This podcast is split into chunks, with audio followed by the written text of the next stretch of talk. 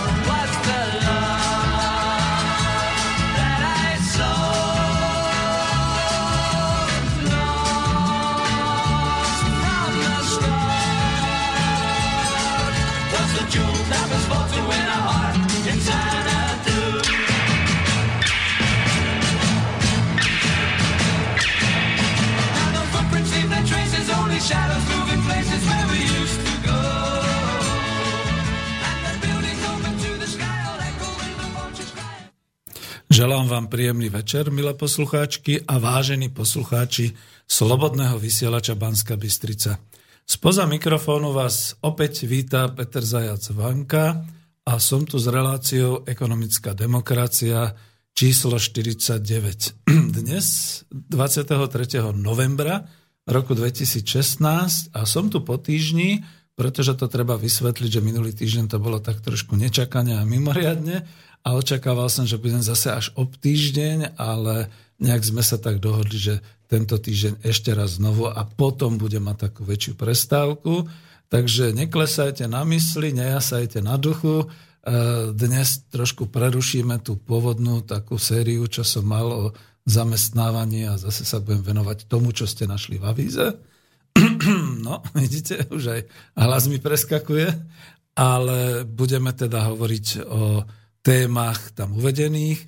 Pozdravujem pri počúvaní aj priaznivcov tejto relácie, ktorí zrejme dostali nečakaný bonus tento týždeň tým pádom, ale aj náhodných zabludivších na internet v tomto čase.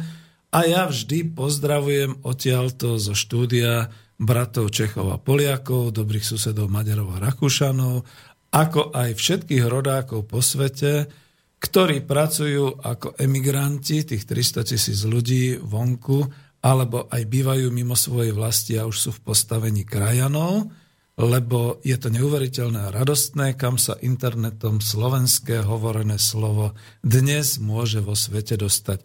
To je jedna z výhod globalizácie, ktoré uznávam, teda takého toho technického pokroku. No a vítam tiež v štúdiu v Bratislave kolegu technika Martina Bavolára, takže ahoj Martin. Ďakujem, ahoj Peter. Z Bratislavského štúdia pozdravujem všetkých ľudí, ktorí na týchto vlnách internetu si naladili slobodný vysielač a dnešnú reláciu Ekonomická demokracia. Peknú stredu ešte raz z Bratislavského štúdia všetkým a všetko dobré. Nech sa páči. No a teda Martin bude zastrešovať telefonické hovory číslo 0944 462 052 a ja budem rád, keď budete aj mailovať na to známe, e, či, teda ani nie číslo na adresu studiozavináč slobodnyvysielac.sk alebo pokiaľ počúvate pri otvorenej web stránke, tak máte tam potom aj vľavo takú zelenú ikonku, na ktorú keď kliknete, tak vás to požiada o meno a adresu mailovú a potom môžete vlastne napísať priamo do redakcie. Uvidím to tu, už máme tú inováciu, že teda vidím na e, maily, čiže môžem potom promptne reagovať a hops, už dokonca vidím, že tu mám nejaký mail, ktorý potom zaradím a prečítam.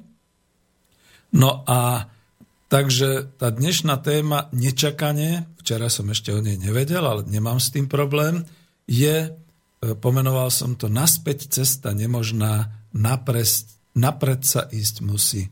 Ako si pamätáte aj zo školských osnov, tak je to výrok Ľudovita Štúra a trošku v tomto duchu e, budem dnes aj hovoriť. E, pokiaľ budete mať chuť nejak tak diskutovať alebo pýtať sa alebo proste komunikovať so mnou, môže to byť kľudne relácia, ktorá je vlastne e, komunikatívna, čiže je momentálne možné sa na nás napojiť. A ja tu vždy mávam hostia, ale vravím, že keďže to bolo trošku aj pre mňa neplánované, tak ten host Vladimír, ktorý to bol naposledy v 48. relácii, nemohol dojsť.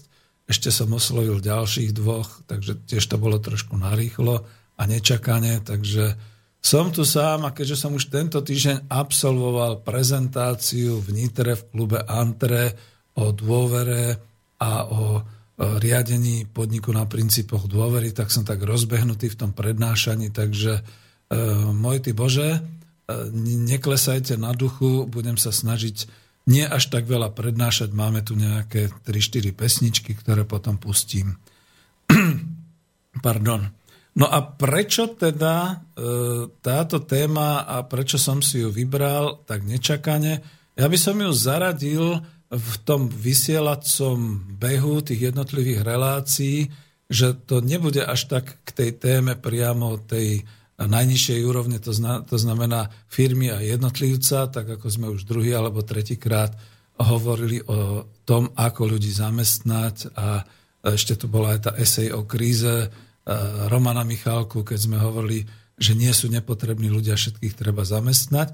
Skôr to bude patriť do takej tej úrovne číslo 2, to znamená, ako si organizovať na firemnej úrovni, teda na výrobnej organizačnej hospodárskej úrovni niektoré veci, prípadne až tá úroveň číslo 3 a 4, to znamená celoštátna e, na úrovni krajiny, až teda možno ako celosvetová. Čiže skôr táto téma bude tam siahať a e, pretože som sa dozvedel v podstate aj teraz, e, keď som bol na takejto komunikácii s manažermi, stále možno len v úvozovkách, ale predsa len sa berie slobodný vysielač Banska Bystrica ako také nejaké alternatívne, protirežimové, možno až extrémistické médium ako vysielanie a ja som dokonca na schôdzi Slovenského zväzu protifašistických bojovníkov vyslovil názor, že pozor,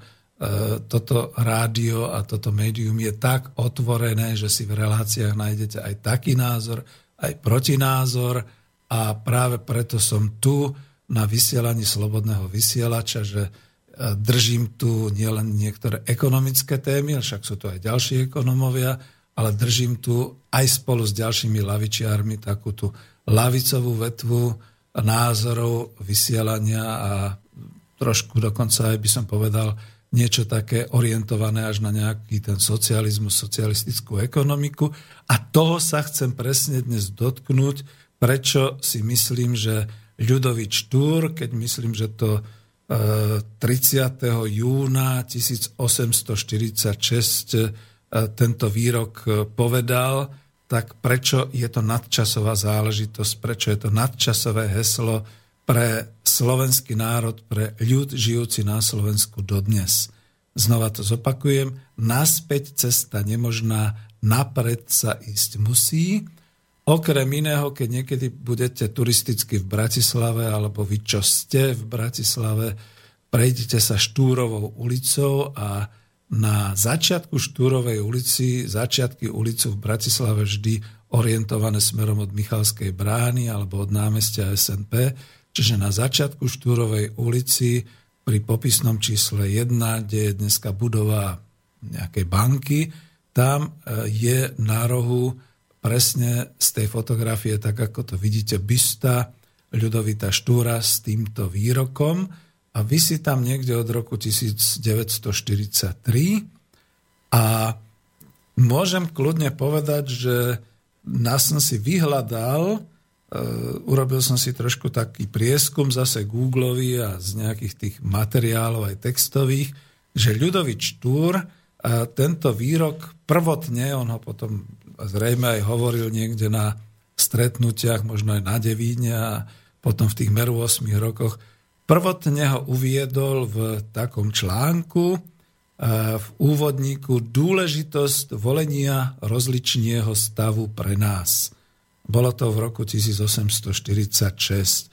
A teraz som v rozpakoch, či do tohoto úvodu mám ešte k tomu niečo ako ďalej hovoriť, ale láka ma to, trošku taká osveta až národná a ľudová, pretože Ľudovič Štúr je dnes jednou z nesporných osobností historických ľudu slovenského a slovenského národa.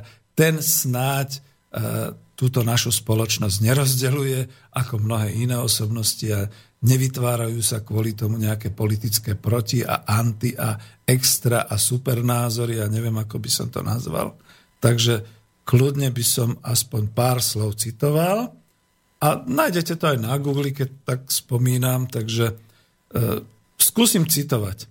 Človek žije v rozličnom vzťahu na svete a má tie najrozličnejšie potreby a zároveň človeku každá spoločnosť ľudská Eh, je to zdigitalizované z nejakého zlatého fondu eh, digitálnej slovenskej literatúry, takže budem pokračovať v tej citácii, je to trošku možno s tou slovenčinou štúrovskou hovorené, ale budeme tomu rozumieť. Budem pokračovať v citácii. Potrebujeme zaodievať a chovať telo, potrebujeme vzdelávať a osvecovať ducha, a k tomuto nám tie najrozličnejšie prostriedky slúžiť musia. Z rozličných týchto potrieb, telesných a duchovných, povstávajú rozličné stavy, ktoré teda v rozličnosti týchto potrieb svoj základ majú. Dokončím citáciu. E, vidíte, tak ako dnes by sa hovorilo o rozvoji spoločnosti, svojimi e, slovami to aj Ludovič Túr v tom článku uvádzal. Nebudem to celé citovať, ale ešte kuštik skúsim. Citujem, nikdy ešte spoločnosť ľudská toľko potrieb nemala ako teraz. Čím viac potrieb, tým musí byť viac ľudí, ktorí im zadosť robia a tým títo musia byť súcejší, zbehlejší, obratnejší, aby veľkému tomuto množstvu potrieb zadosť urobili a ich vybaviť mohli. Týmto ale spôsobom zadosť urobenie potrebám sa nielen zmnožuje, ale aj zlepšuje a skrze to život stáva sa vždy a vždy príjemnejším, úplnejším, rozvitejším. Konec citácie. No myslím, že s týmito vetami by mohol Ľudovič Túr kľudne prísť aj dnes do politického programu pokrokových síl a mohol by objasňovať, prečo je potrebný pokrok hospodársky, pretože to, čo teraz hovorím, sa netýka ani tak možno národa, ani tak literatúry a kultúry, ale skutočne takej tej ekonomickej podstaty. A zase ešte kuštik z toho článku vyberiem naša vlast, alebo teda citujem, vlast naša je už tiež do tej kolaje terajšieho ducha európskeho zmnožiť a zlepšiť prostriedky k uľahčeniu, upríjemneniu, k okrášleniu života potrhnutá, túžba po tomto už v milej našej vlasti hlboko je vzbudená. Ukončím citáciu, no počujete, že poslanec z uhorského snemu za mesto slovenské, a teda v tej chvíli za národ slovenský, e, vedel veľmi dobre vystihnúť už vtedy, pred e, prakticky dvoma storočiami, že sme v tom strede Európy a že tu je duch európsky a že už vtedy vlastne sa vyvíja celá tá spoločnosť a ekonomika hlavne k tomu, ako ste tu mali pomenované, potrhnutá túžba k okrášleniu života. Zase budem citovať a týmto už ukončím, lebo je tam tá slávna veta, ten výrok, o čom predtým len pred pár rokmi sa nehovorilo, od čoho možnosti uskutočnenia v našej vlasti sa veľmi pochybovalo, to už teraz vyviedlo a uskutočnilo sa. A on tam píše o parlodiach, o železnici a o podobnom pokroku.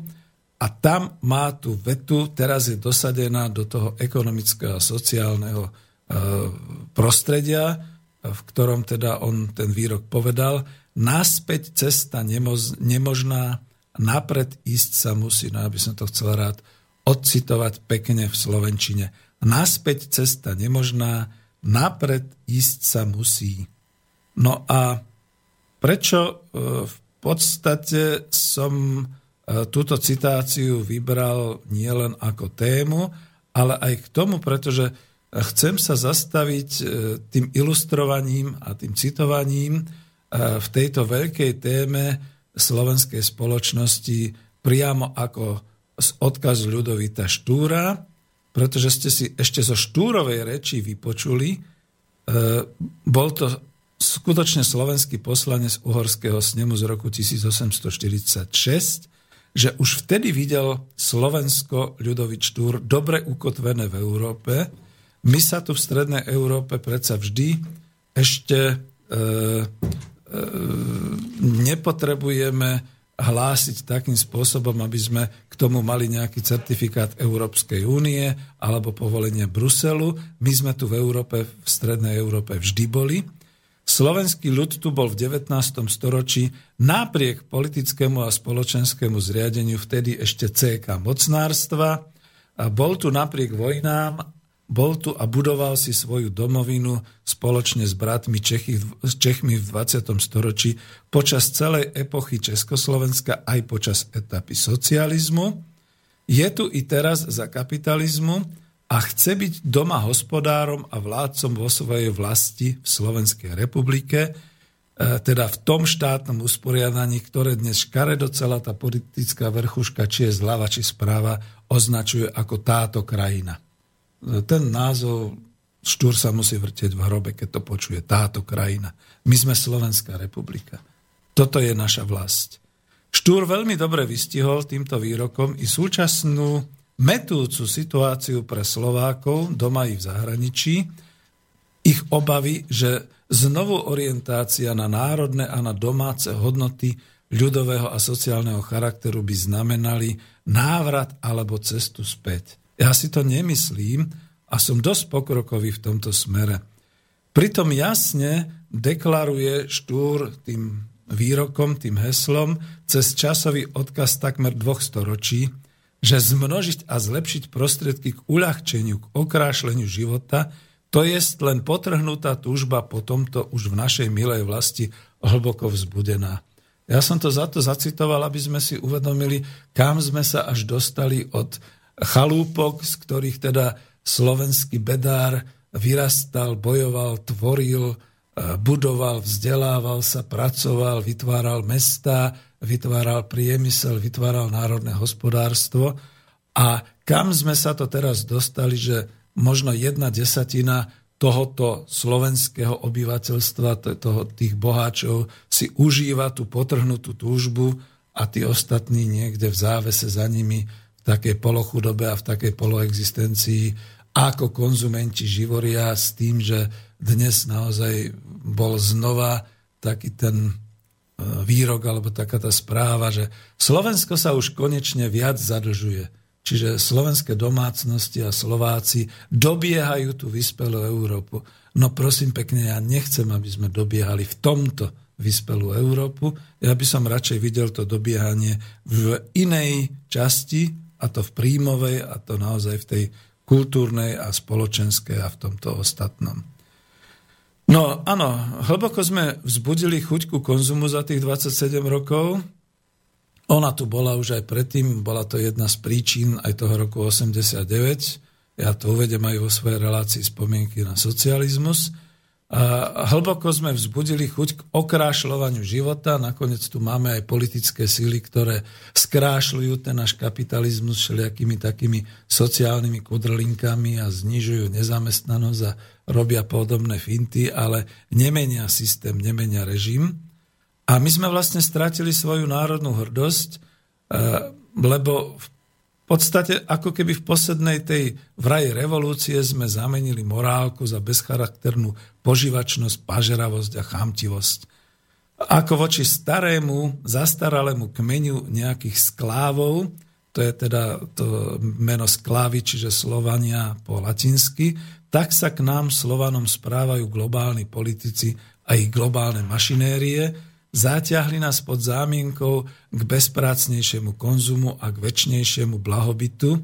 Samozrejme, to len sa týka len tých, ktorí sa poddajú do záväzkov a do otroctva globálnej hospodárskej kapitalistickej sústavy, do podriadenosti Európskej únie a do podriadenosti od nikým nevolených bruselských úradníkov, lídrov, ktorí vydávajú zákony s platnosťou povýšenou nad platnosť národných zákonov, teda našej republiky, aby som to presne povedal, a ktorí náš ľud potichu a nenápadne odzbrojili pod zámienkou, že nám už netreba našu vlastnú národnú armádu chrániacu vlast, že už nepotrebujeme zručnosti nielen vo výrobe zbraní a obranných prostriedkov, ale prakticky už ani vo výrobe potravín, nepotrebujeme mať našu vlastnú malú národnú ekonomiku a teda ani vlastnú národnú menu a že sme súčasťou akýchsi nadnárodných, multikultúrnych regiónov, ktoré sa v trende 3. tisícročia postarajú o rozptýlenie toho národného a suverénneho. A zda sme sa spametali, ak zrazu tí nadnárodní ochrancovia v úvodzovkách ochrancovia vyhlásili za najvyššie nebezpečenstvo pre e, svoju neviem, svoje spoločenstvo alebo pre svoje hospodárstvo takú tú východnú ruskojazyčnú konkurenciu, ktorá je mimochodom tiež kapitalistická, to treba povedať, a vôbec si nevšimli, že cez nechránené európske hranice prúdia státisíce nebezpečných ľudí, ktorí sú nebezpeční hlavne svojimi chorobami, svojimi vírusmi, aj svojim agresívnym správaním, čo sme teda veľmi očividne videli, keď vylamovali štátne hranice a brány, keď sa šeliak tak čudne správali pri tých svojich pochodoch Európou. Sú nám cudzí nielen svojou rečou, ale aj kultúrou a politickým zmýšľaním. A my, čo sme trestaní za tzv. neschopnosť zamestnať sa, alebo neschopnosť byť bohatí, lebo my sme tí lúzeri, ktorí za to môžeme, že sme nezbohatli, že sme málo asi kradli, tak my sme nakoniec diskriminovaní presne oproti týmto, ktorí si zaplatili často celý svoj majetok, aby sa dostali do zemi vyvolenej. Ja v tejto chvíli to vyzerá tak extrémisticky, ale neviem, ako by Štúr na túto situáciu reagoval. Ja sa na ňo obraciam, snažil som sa trochu udržať jeho rétoriku, aj keď ja si osobne myslím, že tak ako v tom Meru 8. roku, čiže v tom revolučnom roku 1848, boli slovenskí národovci uhorskou monarchistickou mocou za tzv. Bachovho absolutizmu, čo teda bol naozaj diktátorský režim, označený za nebezpečných protištátnych buričov, dnes by asi rovnako vyzeral Ľudovič Štúr ako nebezpečný nacionálny extrémista, keby som si ho bol pozval sem do relácie a takto by sme spoločne oceňovali a ohodnocovali túto našu súčasnosť, kam sme sa dostali.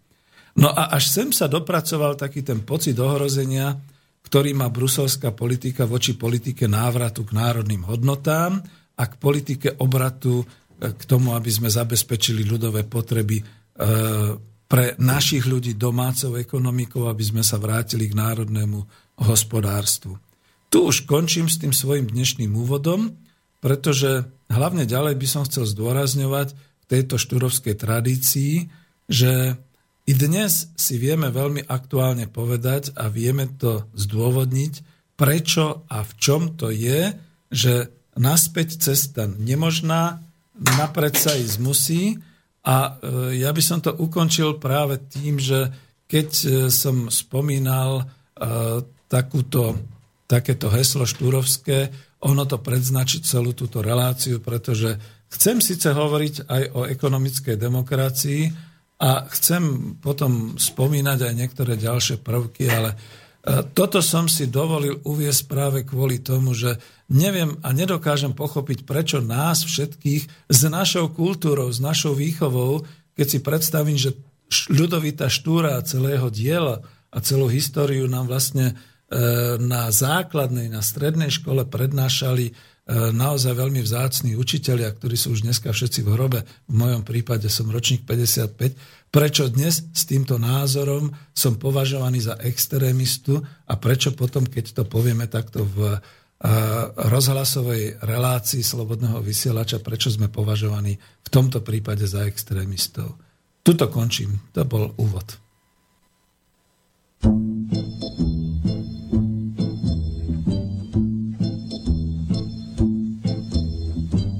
La place rouge était vide. Devant moi marchait Nathalie. Il avait un joli nom, mon guide, Nathalie. La place rouge était blanche, la neige faisait un tapis, et je suivais par ce froid dimanche Nathalie. Parlait en phrases sobres de la révolution d'octobre. Je pensais déjà qu'après le tombeau de Lénine, on irait au café Pouchki boire un chocolat. La place rouge était vide. Je lui pris son bras, elle a souri. Il avait des cheveux blancs, mon guide, Nathalie. Nathalie.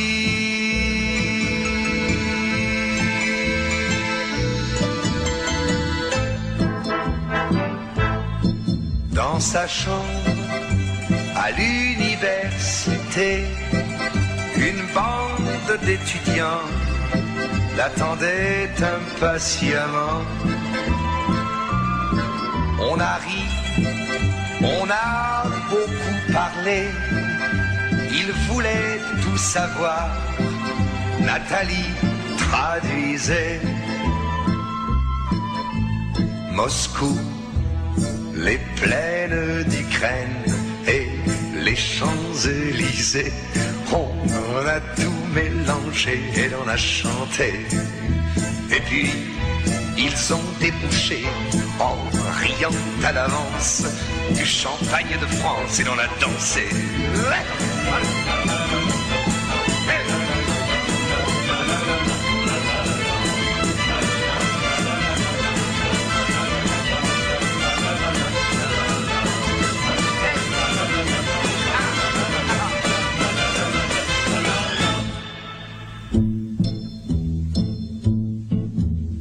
Quand la chambre fut vide, tous les amis étaient partis. Je suis resté seul avec mon guide, Nathalie. Plus question de phrases sobres, ni de révolution d'octobre.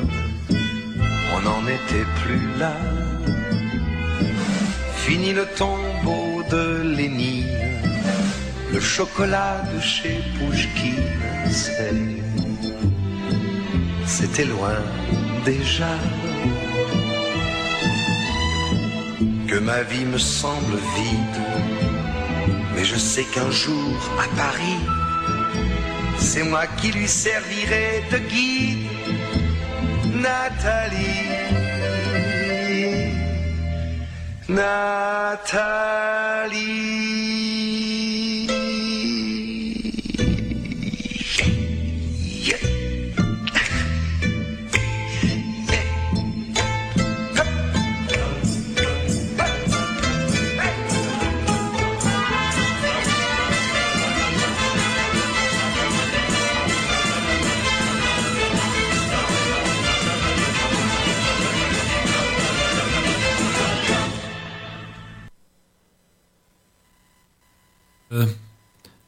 Skončila pesnička, ktorá oddelila tú časť tých citácií Štúra a toho mojho vyjadrenia. Toto bola piesem francúzského šanzoniera e, z roku 1964 Gilberta Bekóda. Pesnička sa volá Natália, je to jeho šanson, ktorý sa odovzdával z generácie na generáciu ako úcta Európanov k Rusku, k tomu Rusku, ktoré skutočne zatiaľ nikto nedobil a ktoré nakoniec e, po roku 45 alebo po roku 40 postupne e, vlastne vrátilo Európanom svoju určitú úctu a slobodu. A pre nás to možno predstavuje takéto obdobie minulosti, minulosti priateľstva národov a našej spoločnej minulosti, tak to by som to povedal. Nechcem dlho hovoriť, ale e, hodilo sa mi viac pri tom definovaní toho štúrovského hesla uviesť túto pesničku, ako povedzme pustiť od Beatles Back in the USSR, pretože trošku o niečom inom a táto Natalie, ale e, skutočne ako šanson e, vyjadruje takú tú európsku spolupatričnosť od východu na západ, od severu na juh. Čiže takto by som to ukončil. No, e, došli ešte nejaké mailiky. Ja som si dal pre istotu naspäť sluchatka, pretože Jano nám písal, že vypadávame. Tak je to možné, že v tejto chvíli, keď som hovoril historicky a národne, e, využil som teda e, tú štúrovú reč a vlastne som si ho akoby pozval do redakcie, aby som hovoril teda o tom, čo on písal k určitým veciam a ako sa to teraz skutočne cez tie dve storočia rovnako dá použiť, tak zrejme sa niekomu nezapáčilo a zrejme sme už nejakým spôsobom v takom nejakom tom sledovaní toho extrémizmu a podobne. A znova je tu definované, že výpadky vysielania, pozerám sa, áno, vypadáva to každých 15 sekúnd. No nám nie, takže to som zvedavý, čo sa deje. Niekto umyselne cenzuruje, pretože teraz, keď ide pesnička, išla celá kompletná bez prerušenia. No to ma aspoň teší, pretože mne išlo aj o to, aby povedzme mladšie generácie si tú pesničku vypočuli. Ja ju potom dám aj na stream, teda ako link, pretože je to nielenže taká pekná pesnička, ale ona má aj teraz taký moderný strich, keď si to pozrete na tom videu, potom to bude zaujímavé. Uh, tak snáď už, už budem vyprávať slušnejšie. Takže takto to poviem. Ďalší mail, ktorý bol, bol od e, Antona. E, ja vaše mená pre istotu neuvádzam, aj keď vy ich píšete, ale stačí, keď to takto pomenujem. Dobrý deň. Vo vašom archíve som nenašiel alebo som našiel e, sériu relácií o ekonomické demokracie, iba že bez pilotnej časti, poradte mi, kde nájdem tú pilotnú, pošlite mi prosím link, ďakujem a držím palce. No Anton, to je tak, že v auguste 2015 som bol pozvaný na reláciu Ekonomická demokracia, to bolo prvé vysielanie niekedy okolo 5. augusta, ešte redaktor e, Miro Hazucha, on nakoniec ešte potom nejakých 8-9 relácií takto viedol so mnou, vtedy som bol hosťom, ale nebola žiadna pilotná relácia v takom tom zmysle, pretože v tom čase e, som viezol Juraja Janošovského do Bystrice a keďže sme trošku zmeškali, tak Juraj Janošovský potom pol hodinu hovoril to svoje a ja som len niekde potom na konci e, uviedol, o čom chceme potom hovoriť v tej ekonomickej demokracii.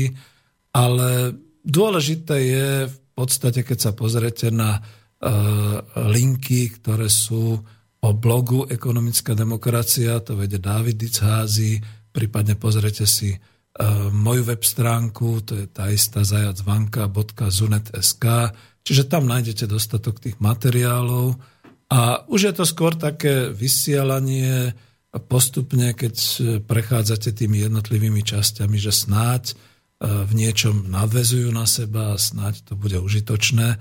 A keď už teda využijem ako od, na odpoveď na tento mail, tak e, ja sa možno trošku snažím odlišiť od toho typického redaktorovania v slobodnom vysielači, že viac sa cítim byť takým osvetárom, takým prednášateľom ako redaktorom, aj keď sa mi darí, povedzme, zháňať dobrých hostí, skôr do tej relácie ekonomické rozhovory, menej do ekonomickej demokracie. Tu nemám takých partnerov, s ktorými by som tieto témy až tak rozdiskutovával. Sem tam sa nájdu, však minule už som mal dvoch takých, čo sme sa zaujímali o to zamestnávanie, o takéto veci. A e, kľudne poviem teraz aj z takých redakčných noviniek, že som už poprosil, že bolo by možno aj dobre, keby sme si vymenili tú reláciu, pretože tak, ako ju teraz počúvate v takomto kontaktnom čase, mám menej kontaktov a e, že keďže je to viac osvetové, tak e, skúsim prejsť na taký režim len jednohodinový, poteším zrejme mnohých, ironicky povedané, a skúsim sa zmestiť do tej jednej hodinky času s tým, že e, ponúknem potom povedzme tú dvojhodinovku relácii, ktorá sa vyvíja oveľa dynamickejšie v tejto chvíli a to je to bývam, bývaš, bývame. A to zase pôjde tak o týždeň alebo podobne. A keď budem mať hostia nejakého vzácného, ja skutočne by som veľmi rád privítal povedzme Ilonu Švihlíkovú alebo Oskara Krejčího alebo niekedy. Nemusí to byť iba v tejto relácii, sú tie ekonomické rozhovory, to je dvojhodinovka, takže to si nejako tak zachovám. Takže toľko z takej tej dielne, z takého toho plánovania, že čo ďalej a ako to vyzerá s reláciami. No a ja keď sa vrátim trošku naspäť e, k tomu, čo som po úvode si pripravil, alebo čo som potom chcel hovoriť, tak e, naozaj e, skutočne sa dá znova parafrázovať a naspäť cesta nemožná a napred sa ísť musí, lebo nedá sa vrátiť. Nedá sa vrátiť v histórii dozadu. Práve preto som v úvode sa oprel o ten štúrov výrok a chcem ho aktualizovať na súčasnú ekonomickú a politickú situáciu. My tu na Slovensku, aj v Čechách a vôbec v Strednej Európe sa nemôžeme vrátiť niekam tam pred rok 1989 a to nie len, že politicky, ekonomicky, ale aj nejak históriou to nejde. To E, viete, ja si to teraz môžem sám, trúfnem si to tak povedať, že keďže som ročník 55, tak naozaj tohto roku už som mal 61 rokov.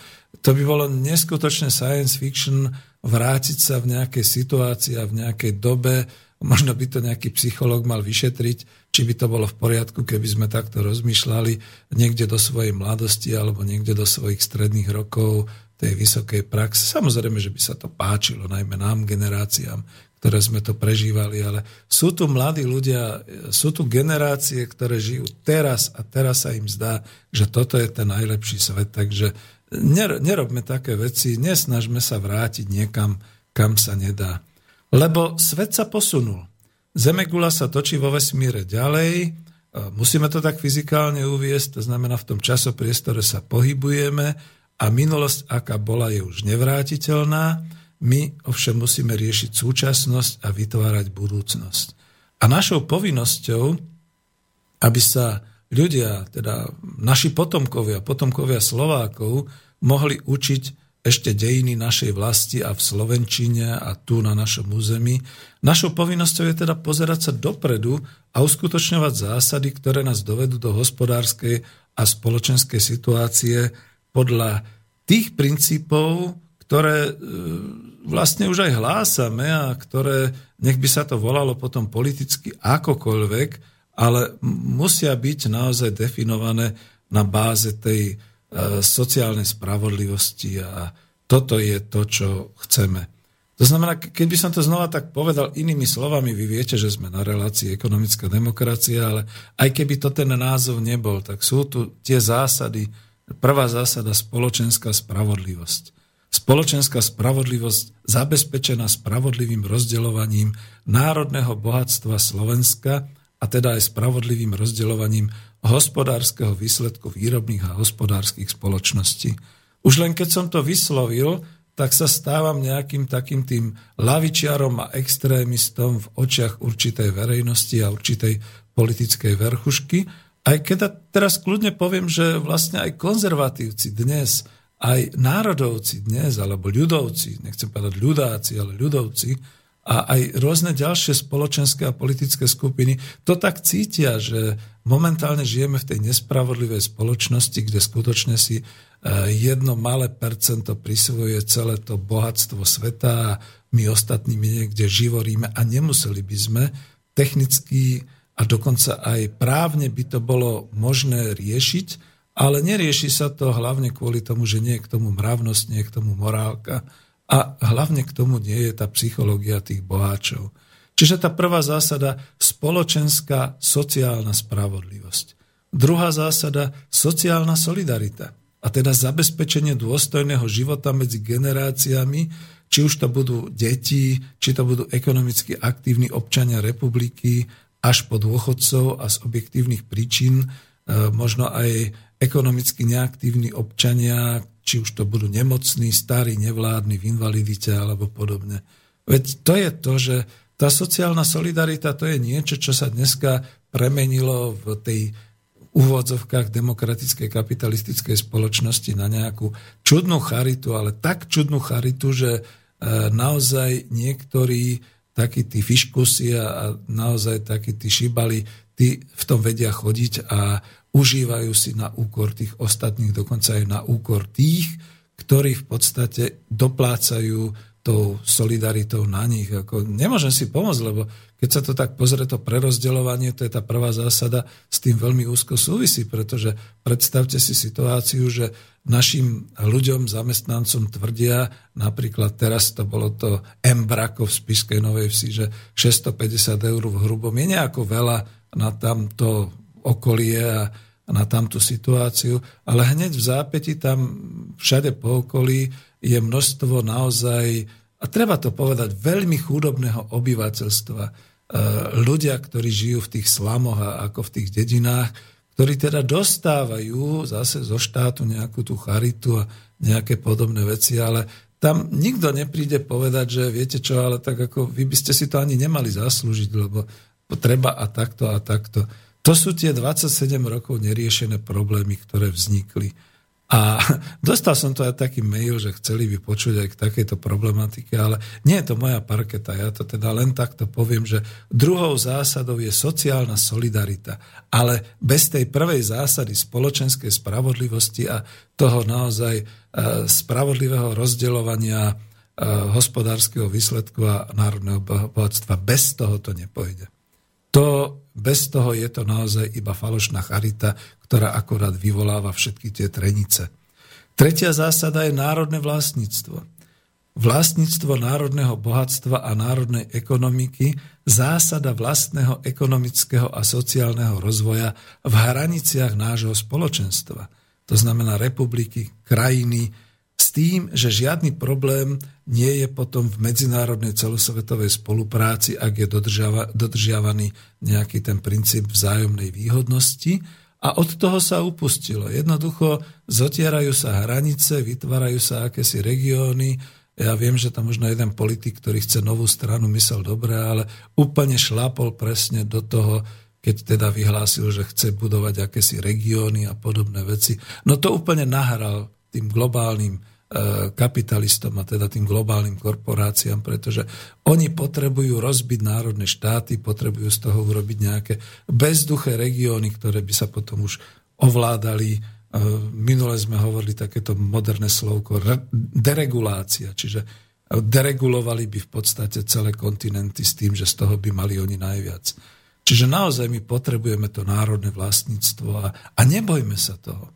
My sme, hádam, krajina, ktorá najviac e, zahodila a zničila, alebo bola zničená na jej území celá tá hospodárska sústava, celý ten systém národného vlastníctva a národného hospodárstva, pretože majú to všade a ja som skoro spadol zo stoličky, keď som pozeral nejaký cestopis z Veľkej Británie, z Anglicka, keď hovorili a chodil po tých parkoch, tých veľkých nejakých zámkov a hovoril, že tu sa nachádzame na území národného bohatstva Veľkej Británie, Spojeného kráľovstva. A potom to aj vysvetlil, že samozrejme ten lord, keď e, zomrel a nemal dedičov, tak v podstate celý ten jeho majetok aj z práva pripadol Veľkej Británii. E, samozrejme, že formálne tam majú panovníka, čiže kráľovnu, ale už je tam vytvorený ten fond národného bohatstva a správcujú to teda ľudia, a, a užívajú to teda obyvateľia celej krajiny. Čo teda u nás vlastne už absolútne neexistuje, to sme stratili. No a tieto tri zásady, keď dáte dohromady, vidíte, že je to aj, sú to aj tie princípy ekonomickej demokracie, tam sa hovorí o e, zamestnaneckých samozprávach, férovom trhu a verejných financiách, alebo či, či to budeme volať ekonomická demokracia, alebo socializmus, alebo dokonca New Deal eh, v Spojených štátoch amerických. Eh, zajtra budeme mať reláciu, sám som zvedavý, eh, kde budeme hodnotiť aj súčasnú Ameriku po zvolení Trumpa.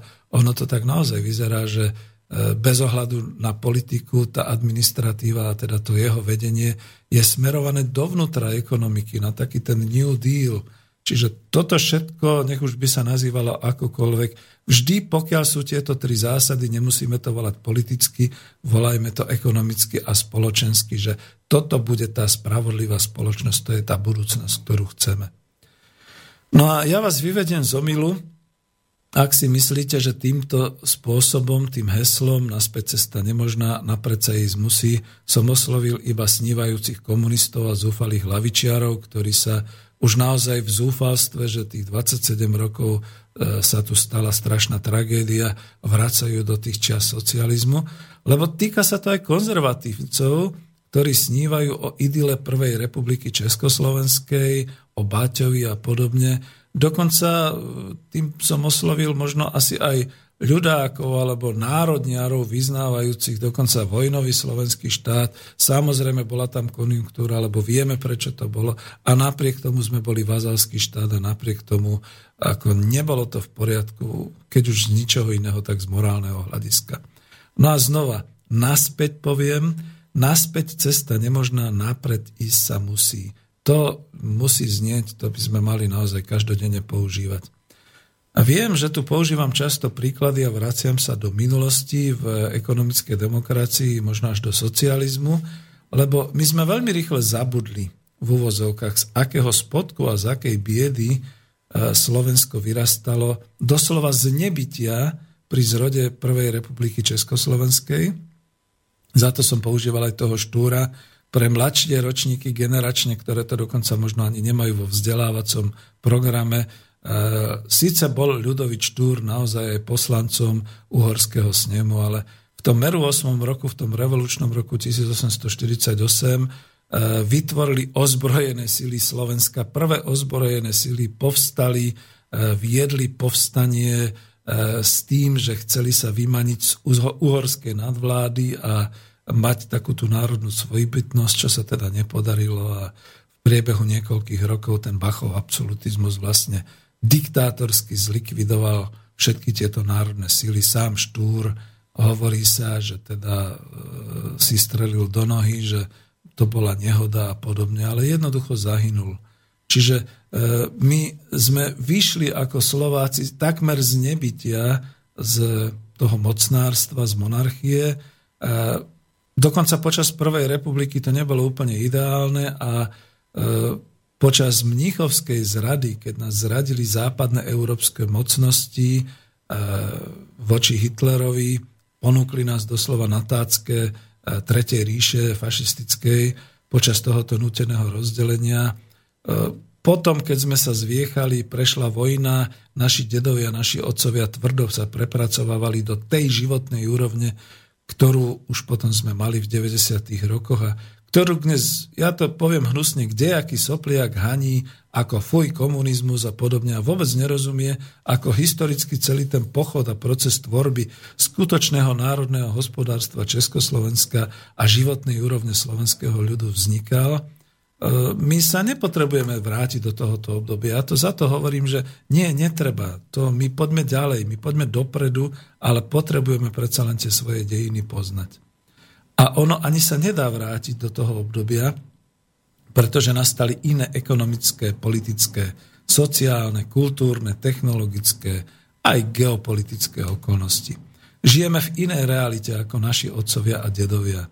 A čo napríklad ja môžem povedať za seba ako súčasník, ktorý žil v dvoch spoločensko-ekonomických usporiadaniach, dnes v roku 2016 som v takej realite, e, ktorú som nenachádzal ani keď som bol mladý mládežník, keď som čítal svoje obľúbené science fiction knihy a proste ho, predstavoval som si to podľa týchto science fiction kníh, ako to bude po roku 2000. Úplne inde sme.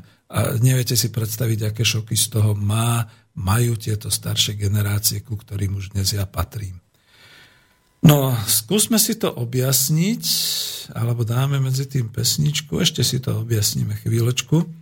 E, máme tu geopolitickú situáciu, sociálnu, kultúrnu situáciu, možno aj ekonomickú situáciu. E, skúsim to teda takto povedať e, ešte pred pesničkou, čiže zoberiem to takto geopolitická situácia. Skutočne sme v inej geopolitickej situácii, to už sa rozoberalo na Slobodnom vysielači Banská Bystrica mnohokrát, bolo tu mnoho hostí, Vítkovič, Michalko, množstvo ďalších osobností. My dnes môžeme vychádzať len z toho, že sme ako malá 4,5 miliónová spoločnosť, spoločenstvo žijúce v Republike Slovenskej, žijeme v takom svete, aký je. My ho nezmeníme. My sa môžeme prispôsobiť, keď chceme prežiť, musíme sa o seba starať a postarať a nemôžeme čakať na eurofondy, Nemôžeme sa spoliehať, mňa až vytáča, keď vidím všetky tie billboardy, že vďaka eurofondom sme to a to. Nebolo to vďaka našej pracovitosti a vďaka ľuďom, ktorí vložili tú hodnotu za peniaze tou prácou do toho, aby sa tu takéto a takéto veci vybudovali. My nemôžeme čakať na NATO, na pomoc Medzinárodného menového fondu a na zahraničných investorov. A to napriek tomu, že dobre platí tá dnešná geopolitická realita a situácia, že áno, sme tak otvorení a tak toto je, ale sú aj iné krajiny v našom okolí, ktoré si dokážu uchovať e, tú svoju určitú svojbytnosť, aj ekonomickú, aj sociálnu a starajú sa o seba. A naše politické elity zľava doprava od národných po geo, neviem aké stacionárne a aké jednoducho to vzdali. Čiže skutočne očakávam, že ľud slovenský pri voľbách už bude veľmi rozmýšľať, kto bude potom viesť spoločnosť Slovensku, aby sme sa dokázali o seba postarať. Potom ďalšie, že sme v inej sociálnej a kultúrnej situácii. Ono už naozaj nie je návratu, návratu pred ten rok 1989, lebo nečakajme ani žiadny revolučný výstrel z toho krížnika Aurora, ako v Petersburgu v novembri 1917, keď začala tá veľká oktobrová socialistická republika, lebo to sa nenapraví. My sme už 27 rokov v neustálej sociálnej premene, e, my sme sa ocitli v trvalej diferenciácii, čiže rozdeľovaní na bohatých a chudobných, členíme sa na zamestnancov a podnikateľov, členíme sa na politické skupiny a na názorové skupiny, sme rozdeľovaní masmediálnymi manipuláciami na rôzne skupinky a podskupinky, až sme drvení, doslova jak nejakej drvičke, na masu jednotlivcov bez názoru a bez vôle, ktorí akorát budú len konzumovať, čo sa im predloží. A jednoducho sme taký kanonen futer pre e, celé finančné korporácie tým, že sa zadlžujeme, konzumujeme a jednoducho už niečo ďalšie v tom živote asi nevidíme. Toto je tá naša náplň. No a minulosť nám pritom inštitucionálne znechucujú. Nie je to len tým, ja mám inú reláciu spomienky na socializmus, kde sa hájim určitým spôsobom ako človek ľudský, nie politický, že nebolo to tak, ako je to v našich mass médiách. A máme tu dokonca aj inštitúciu, nejaký ústav pamäti národa, čo teda považujem naozaj, keby sa aspoň premenil, že by naozaj tú pamäť národa e, mal aj v ďalších storočiach smerom dozadu do histórie, aby hovoril o všetkých tých krvavých udalostiach a o všetkom tom, čo sa na národe slovenskom dialo niekde od toho 5. storočia. Keď oni sa tak hlúpo zameriavajú akurát na to, ako tí eštebáci a čo tu bolo a tí komunisti a tak ďalej. Prepačte, toto nemá ani Francúzsko kvôli Napoleonovi, a to sa považuje Napoleon raz za hrdinu, raz za zločinca. Ani to nemajú Američania kvôli genocíde indiánov. Máme to len my. Taký hlúpučký národ, ktorý jednoducho dokáže na svoj e, vlastný osud a na svoju históriu takto nakadiť škaredo. Takto to musím povedať. No a už tu vyrástli generácie narodené tak, že už si nepamätajú ako to bolo, sú takto ovplyvňované týmito inštitúciami, mass. A ak sú dokonca ročníky niekde do roku 89, keď boli veľmi mladí alebo malé detičky, tak uh, už uh, v podstate nemôžu si pamätať. A ak sú už v aktívnom hospodárskom živote ročníky, pre ktorých je tá súčasnosť prirodzená a minulosť veľmi neprirodzená, tak si to treba jasne povedať, že to už sa nemáme kam vrátiť, pretože čo, spravíme stranu dôchodcov a vyhráme voľby a budeme e, väčšinou v parlamente, ako všetky miesta obsadia dôchodcovia, aspoň si prilepšia na svojom mizernom dôchodku, alebo ako by to tak asi na Slovensku mohlo byť, ale ani to by nefungovalo samozrejme. Takže my, čo vieme, že súčasnosť je nenormálna a že tá situácia je zvrhlá, a my sme smiešni oproti tým, čo dnes v tejto epoche už vyrastali a zdá sa im tento svet najbáječnejší, z možných báječných a ja už sa teším na to, ako, ako detko budem vysvetľovať svojmu vnúkovi, prečo som v tom 89 jednoducho nezapol iPod a neskajpoval som domov babičke, kde sa nachádzam a čo robím. Pretože to už oni nepochopia, že v tom 89. žiadne iPody neboli a, a ešte aj uveria tomu nakoniec, že komunisti nechceli predávať v roku 89 iPody ako obyvateľstvu, čo je teda blbosť, pretože samozrejme iPody prišli až od dve dekády neskôr. No, Takže som sa rozohnil už pôjde možno aj do prestávky a do pesničky. E, ale ešte chcem toto dôležité. Sme v inej ekonomickej situácii. Asi najviac zo všetkého nás tu v Strednej Európe ovplyvnila globalizácia ekonomická a teda aj vplyv finančných, globálnych a priemyselných korporácií. Lebo dobre, to Grécko, Taliansko, Španielsko, oni tam mali svoj kapitalizmus, keď ešte existovala aj socialistická sústava, tak nejakým spôsobom konkurenčne sa zápasilo, možno sa aj nejaké dvy, e, e, dvíhali nejaké mzdy a nejaké sociálne opatrenia, lebo však to bolo za rohom a tak ďalej. No ale tak teraz tiež ako už zažili svoje, už boli obeťami hlavne Grécko, Taliansko a Španielsko tých finančných nadnárodných síl, ale sme to my, kto prakticky e, stratili po tom roku 90 svoju národnú ekonomiku a aj svoje meny. Ja som bol veľkým zástancom eura, ale zvrhlo sa to, takže kľudne poviem, áno, aj my sme stratili svoju menu korunu Slovensku a stratili sme tým pádom aj vplyv na formovanie svojich ekonomických zdrojov, pretože tie ekonomické zdroje sú dané povedzme prírodou, ale e, čas z nich, minimálne polovica z toho sú ekonomické zdroje, ktoré si dokážeme sami vytvárať. A my si ich nevytvárame. Naša republika nie je ani len politicky ochotná vytvárať si vlastné ekonomické zdroje. Všetko berieme zo zahraničia a všetko vlastne v podstate ponúkame, že milý investor, príď, zainvestuj a ťahaj od nás tie zisky. To je to dôležité.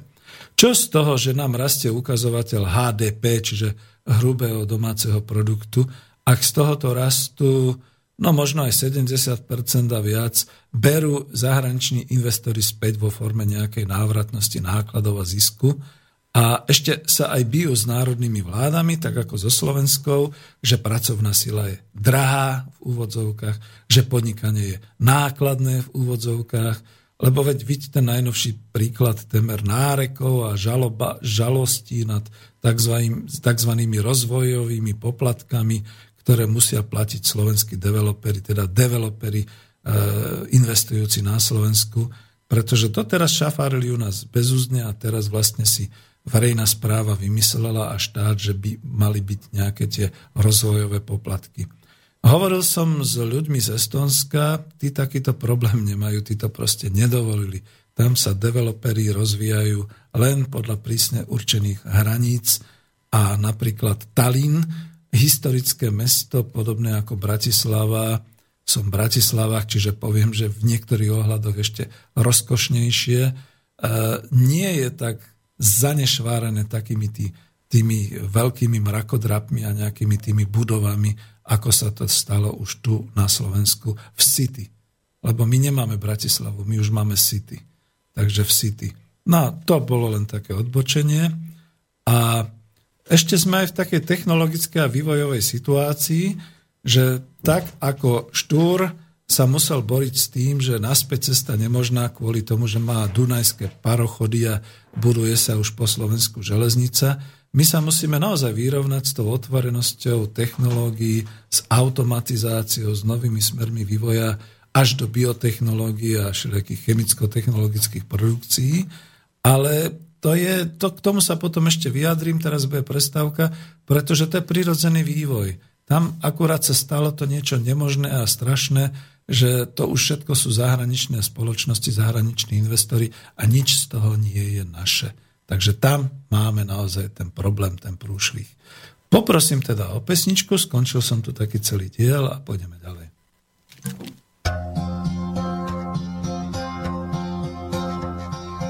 Yesterday All my troubles seem to far away. Now it looks as though stay. Oh, I believe in yesterday. Suddenly, I'm not half the man I used to be. There's a shadow hanging over me. Oh, yesterday came.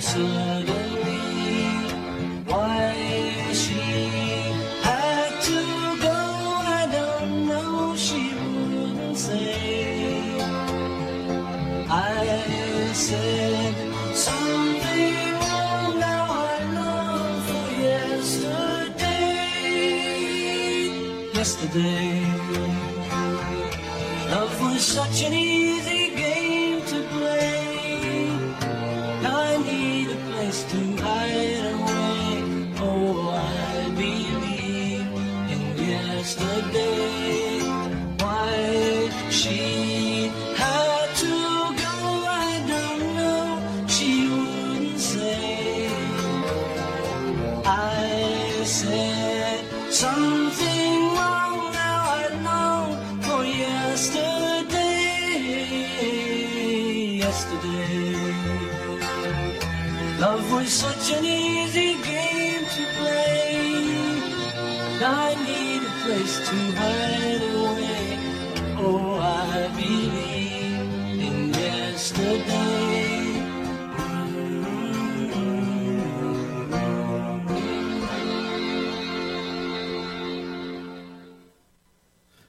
No tak teraz to skôr zaznelo opačne, že možno táto pesnička od Beatles Yesterday mala byť hneď v to potom úvode, pretože to je taká uh, veľmi sentimentálna pieseň o tom, že ako to bolo včera. Ale je zaujímavé, keď už teda takto klebetím, tak ja som si tú pesničku spieval a my sme sa ju učili v angličtine. Vidíte, ešte v tých 70 rokoch za tej hlbokej totality v úvodzovkách, tak uh, učiteľka angličtiny nás učila angličtinu práve tak, že sme mali tieto pesničky a sme si ich pekne napísali, spievali sme a rozumeli sme tomu textu. Ako mladý som vtedy spieval Yesterday s takou lútosťou, možno za detstvom. Ako starší viem, že sme pri gitare, pri táboráku si spievali túto pesničku s lútosťou za študentským životom. Potom ako ešte starší, keď som ju spieval raz ako aj pred manželkou, tak sa pýtala, že ako ty za čím smútiš, počúvaj, za svojou slobodou. No a dneska naozaj by som už tak povedal, že človek už môže tak smútiť akurát za tou minulosťou, ale prítomnosť je dôležitá a poďme teda do tej prítomnosti, pretože ešte tu máme nejaké to pokračovanie, čo som spomínal. A čo som chcel, ja som si tu medzi tým hľadal niečo, Aha, niečo také, že viem sa stotožniť, e, kolovalo to po internete e, s takýmto názorom a ja ho úplne prečítam. Teraz neviem, či to mám v češtine, mám to v češtine, tak to skúsim počítať e, po česky, lebo charakterizuje to presne, hlavne v tej ekonomickej a sociálnej oblasti, kam sme sa dostali a že chceme z toho von, lebo ako naozaj sa už začíname zobúdzať. Tie oslavy toho 17. novembra tohto roku, to bolo jak na dušičky, to bolo skôr také pohrebné a ešte aj Budaj tam stál na námestí a vykrikoval, že máme, čo sme nechceli, alebo čo to hovoril, že to sme nechceli. No, takže to už bolo také. No, takže z toho, čo koluje po internete, čo mi došlo teda do mailu. Vážení kritici minulého režimu, ukažte mi jediný národ na svete, naši velikosti, ktorý před rokem 89 dokázal vyvíjet a vyrábět trysková letadla, dopravní letadla, atomové reaktory, lokomotivy, trolejbusy, autobusy, traktory, radary, motocykly, osobní automobily, špičkové zbranie, tkalcovské stavy, zemědělské stroje, turbíny, nákladní automobily, žíční i námorní lode, tanky, špičkové sklárske a porcelánové výrobky – podílet se na výzkumu vesmíru, vyrábět kvalitní ocel a hutní výrobky a hutní výrobky vyvážet do celého světa. Národ, který by byl naprosto soběstačný v zemědělské a potravinářské výrobě, bez jediné koruny dluhu, naopak se značnými pohledávkami v zahraničí, tohle to mohu dosvědčit já, Petr Zajac Vanka, protože jsem dělal v zahraničním obchode. Dnes nevyvíjíme a nevyrábíme vlastního skoro nic. Nic. Ve většině, prí, ve většině případů nám už nepatří ani voda. Nepatří nám v naší zemičce ani řezavý hřebík ve zdi. Byli jsme velmi schopný národ. To však dnes řada lidí nechce ani slyšet, jen si trvá na svých nesmyslech o potřebe provázanosti s vyspělým závatem v uvozovkách, který si nás ochočil jako levní pracovní sílu a odbytiště pro jejich šuntoprodukty v uvozovkách. To nás ta možnost cestovat, tlachat na netu a každý den mít možnost koupit si správne zahnutý banán přišla dosť draho. E, ďakujem, ktorí mi to poslali. Pokúsil som sa to dramaticky prečítať v češtine, pretože ja ešte si pamätám kultúrne, obohatilo ma to, že som Slovák a žil som v Československu, takže si rozumieme. A platí to tak, ako na Českú republiku aj na Slovenskú republiku. A ja som to dal hlavne kvôli tomu, že to je tá minulosť.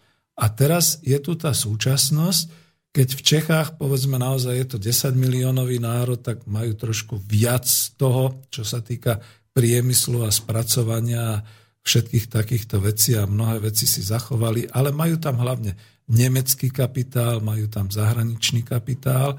My sme sa vyšvihli ako Slováci, my máme rozvírený a veľmi rozvinutý automobilový a automotív priemysel, až tak vysoko, že sú tu tri automobilky a na ornej pôde odhrnutej sa pri Nitre buduje štvrtá automobilka. A veľmi teraz ako aktuálne poviem, že vzhľadom k tomu, že viem z Google a z netovských správ, že Volkswagen bude vo veľkom prepúšťať, bude prepúšťať asi 30 tisíc pracovných síl a že to asi nebudú robiť doma u domácich nemeckých zamestnancov, pretože tí by im potom ukázali, to by Merkelovu potom na budúci rok nezvolili, ale budú to prepušťanie robiť všade v tom spriateľenom koloniálnom zahraničí, čiže aj na Slovensku a nakoniec až teraz sa ukazuje, prečo už ukázali tú vzorovú automatizovanú, tú Industrii 4 plne automatizovanú linku, lebo asi už zainvestovali, tak to budú robiť takto. No a teraz akože už nech sa začína naša vláda modliť, že rýchlo, rýchlo nech ten Land Rover dostavia tí indi, pretože kam presunieme potom tie masy a robotníkov, hlavne teda tých, pretože sú v Bratislave a sú z množstva, množstva ľudí z celého Slovenska. Kam ich budú presúvať? No budú ich asi presúvať do Land Roveru Nitra, ale keď sa nestihnú vlastne tie termíny výroby a všetkých takýchto vecí, no tak pravdepodobne najprv budú ľudia vyhodení na ulicu a potom, keď budú živoriť pol roka, rok, keď budú nejak znova rekvalifikovaní, tak ich možno láskavo príjme ďalší zahraničný investor. Juj, to som ale dneska škaredý a tvrdý. No, chcel som ešte trošku inám ísť a e, mám tu aj nejaké fakty. To mi niekto poslal, a ja som si to popozeral, že e, trošku tá dynamika, lebo keď hovoríme neobzerať sa dozadu, tak máme fakty. Dnešný stav zodpovedá prirodzenému a migračnému pohybu Slovákov. Prirodzený pohyb predstavuje rozdiel medzi natalitou a mortalitou, čiže medzi narodením a úmrtím, ale teda má klesajúcu tendenciu od roku 1979 Dôležité sú emigračné vlny, tam išlo až do histórie v 19. storočí vysťahovanie e, len sem do Viedne, Budapešti a do Zámoria. V 20. storočí sme už z Československa emigrovali hlavne do Spojených štátov, Kanady a všelikde inde. Je tu ešte Brazília a Argentína spomínaná. Takže je to aj o vás, milí zahraniční rodáci, e, ktorí sú už tam. Popri vonkajšej je aj vnútorná migrácia, ktorá určuje diferenciáciu hospodárskeho e, rastu a štátu. Hustota zaludnenia, to sú nejaké údaje, tuším 2013, ale tak nejak sa to už moc nemohlo zmeniť. Hustota zaludnenia je 109,7 obyvateľa na kilometr štvorcový, no dajme tomu 110 obyvateľov. Ako potom nechápem, keď niektorí vykrikujú, že vymierame a že potrebujeme sa migrantov. Prečo pre Boha? Tá hustota je e, samozrejme nerovnomerne rozdelená e, vidiek a mesta, ale je taká dosť... Takáto hustota nemohla byť, keď bolo Slovákov sotva 2 milióny. To bolo niekedy hneď po druhej svetovej vojne. A nemohla byť niekedy E, začiatkom 20. storočia, keď bolo Slovákov, tuším 1,5 milióna, z toho teda bola tá veľká emigrácia, hlavne tam do Ameriky a podobne. Čo tu ešte mám popísané z tých faktov? Štruktúra je taká, že na tisíc mužov prípada 1054 deň, 1054 e, žien, prepáčte, milé dámy, kam sa to už dívam. V predproduktívnom veku od 0 do 14 rokov je 21% obyvateľov, v produktívnom veku 15 až 54 je 60,7%. Poprosím štatistov, aby si opravili, že už na mňa sa vzťahuje, že ešte stále, aj keď som ročník 55 a mám 61 preč, som v produktívnom veku, pretože odchod do dôchodku bol určený až na 62 rokov s predlžením o 75 dní, takže tento údaj je už zastaralý. Poproduktívny vek je nejakých 17,6 obyvateľstva. E, skončil som tie fakty a tú citáciu, k tomu len poznamenám, že prečo to potrebujeme vedieť, lebo toto je realita. Toto je momentálne to, s čím môžeme na Slovensku v tejto chvíli rátať. Toto je to, čo existuje. Všetky tie HDP a všetky tie štatistiky meny a všetky tie štatistiky bohatstva, tie sa môžu zmeniť z rána do večera, pretože sme otvorená ekonomika a videli sme to už veľakrát v zahraničí, že keď došlo k nejakej krízi a ako rýchlo sa všetko vyprázdnilo. Štruktúru Slovenska tvorí 2867 obcí. No dúfam, že to čítam z, zo zdroja, ktorý je aktualizovaný. Aj tak som prekvapený, že to je všetko. Máme 2867 obcí na Slovensku, z toho vidiecké sídla sú 87,33%, prechodné sídla sú 8,36% a na mestské pripadá 4,31%. Na Slovensku je 136 miest. Iba 136 miest?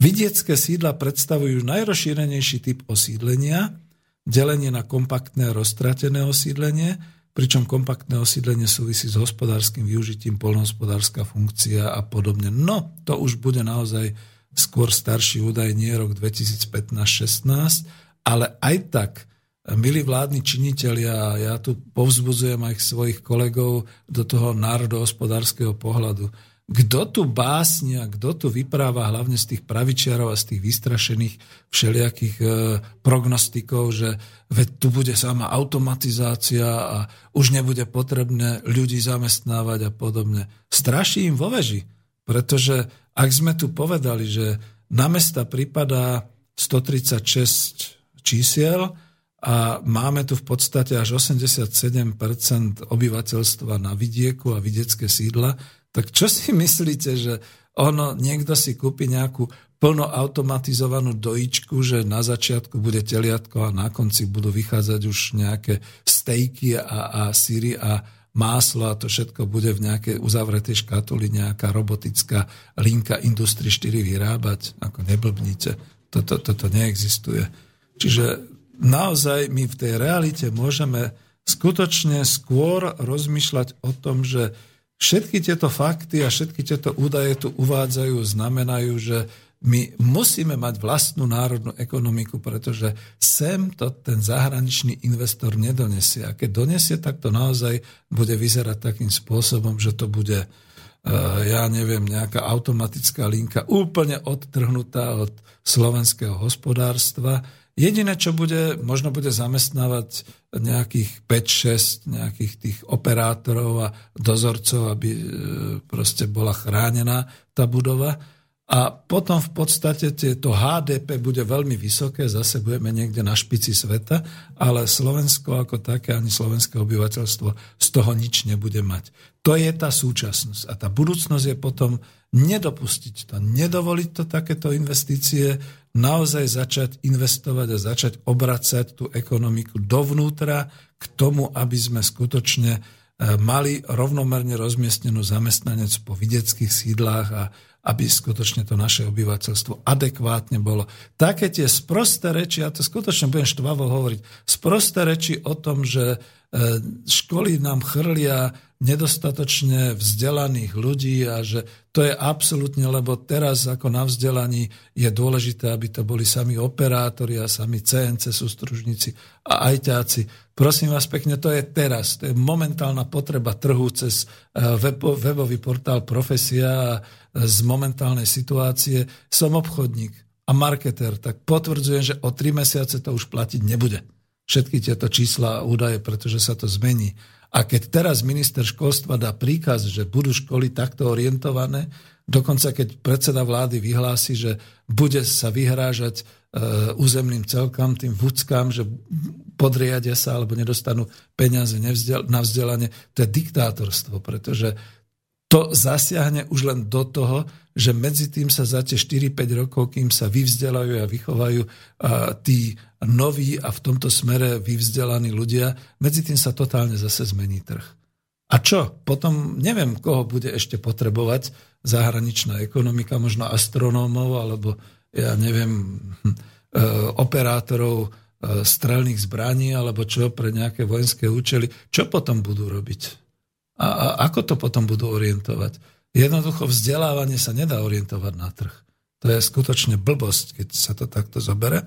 Ale som sa nejak rozhorčil a rozvinul, pretože nemám maily, ani telefonát, tak ako takto to beriem. A dnes je to vysielanie naozaj také, že neobzerať sa do minulosti, pozerať sa do budúcnosti. Alebo vychádzať z prítomnosti. Z funkčného hľadiska dnes delíme sídla na sídla s obytnou funkciou, zase to z, tej, z tých faktov a štatistiky berieme. To je samozrejme sídla s priemyselnou funkciou, takisto poznáme, to sú všetky tie aj za každou dedinou existujúce na Slovensku priemyselné parky. Častokrát, keď cestujem na východ, tak vidím okolo rôznych tých okresných alebo proste tých videckých sídiel a takú, ako by som to povedal, také územie, ktoré je také celé pekne vysvietené, osvetlené, sú tam dotiahnuté všetky tie infraštruktúry a všeličo možné a, a, a pritom je to prázdne. Je to vidno, že je to bývalá rozoraná ornica a keď sa potom pýtam, keď ide človek okolo Vyhní napríklad, čo to tam je, tak mi hrdo povedia, že to majú priemyselný park.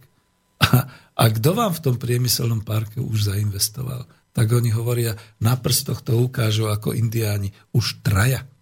No, čiže už tam máme tri škatule plechové, kde si zahraničný investor postavil niečo na ornici. E, my sme mu tam vybudovali všetko, to by nedostal nikde inde.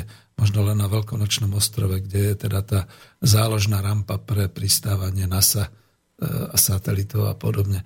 Všetko to tam majú pripravené, ale e, pritom si musia nakupovať zeleninu a kukuricu a podobné veci z Kauflandu, pretože doma to nedokážu na tej pôde dorobiť. Čiže takto to dnes vyzerá. A potom sú tu ešte tie sídla s kombináciou funkcií a tak ďalej, všelijaké také. Nechcem to nejako ďalej rozvíjať.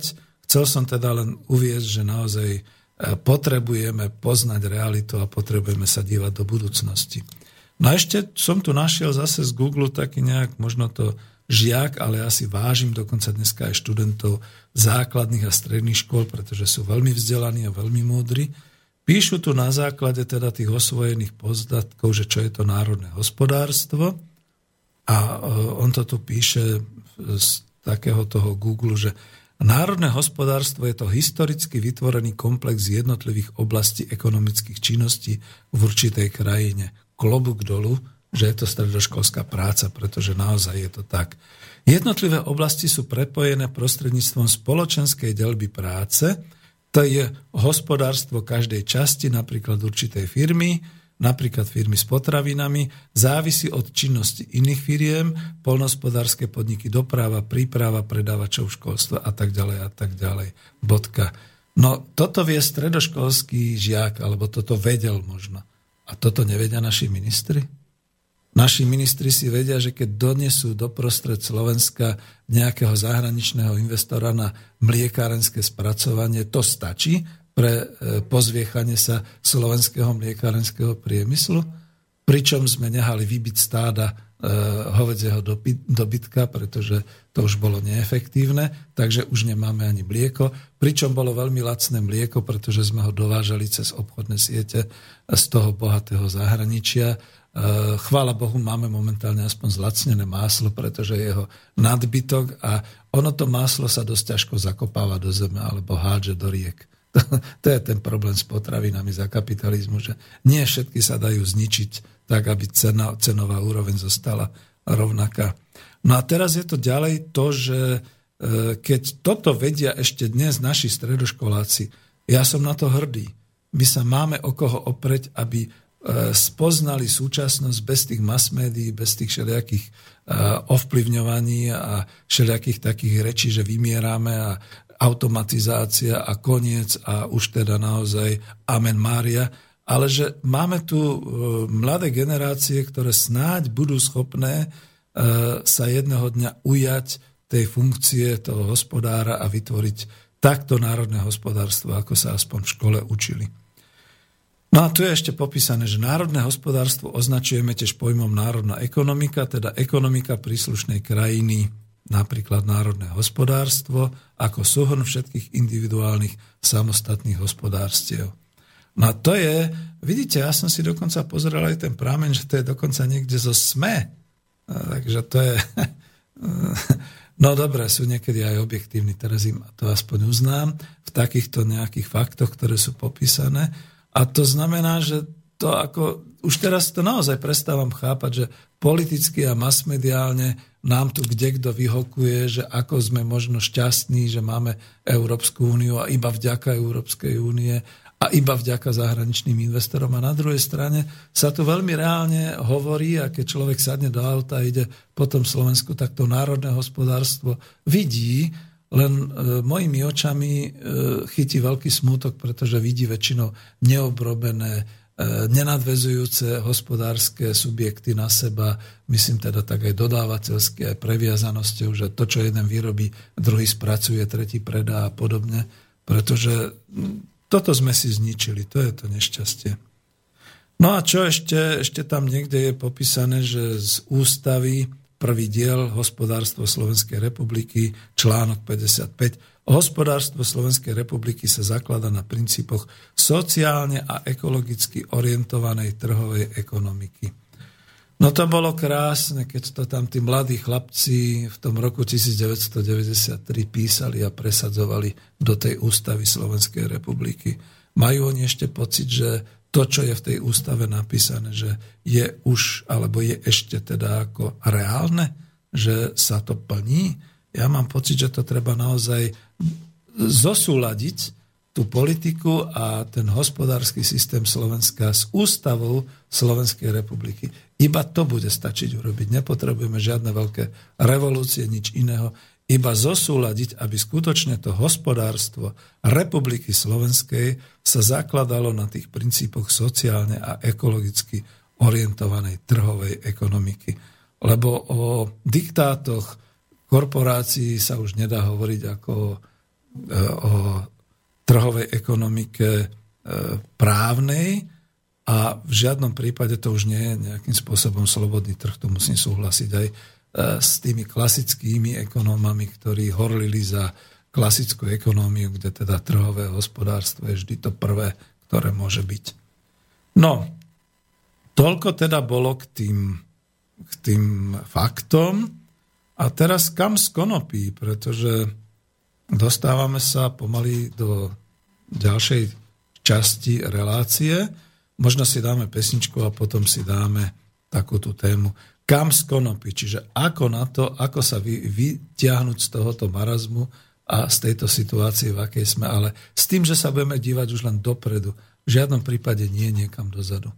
Takže poďakujem, ak bude ďalšia pesnička a, a ďakujem, že ma počúvate zatiaľ.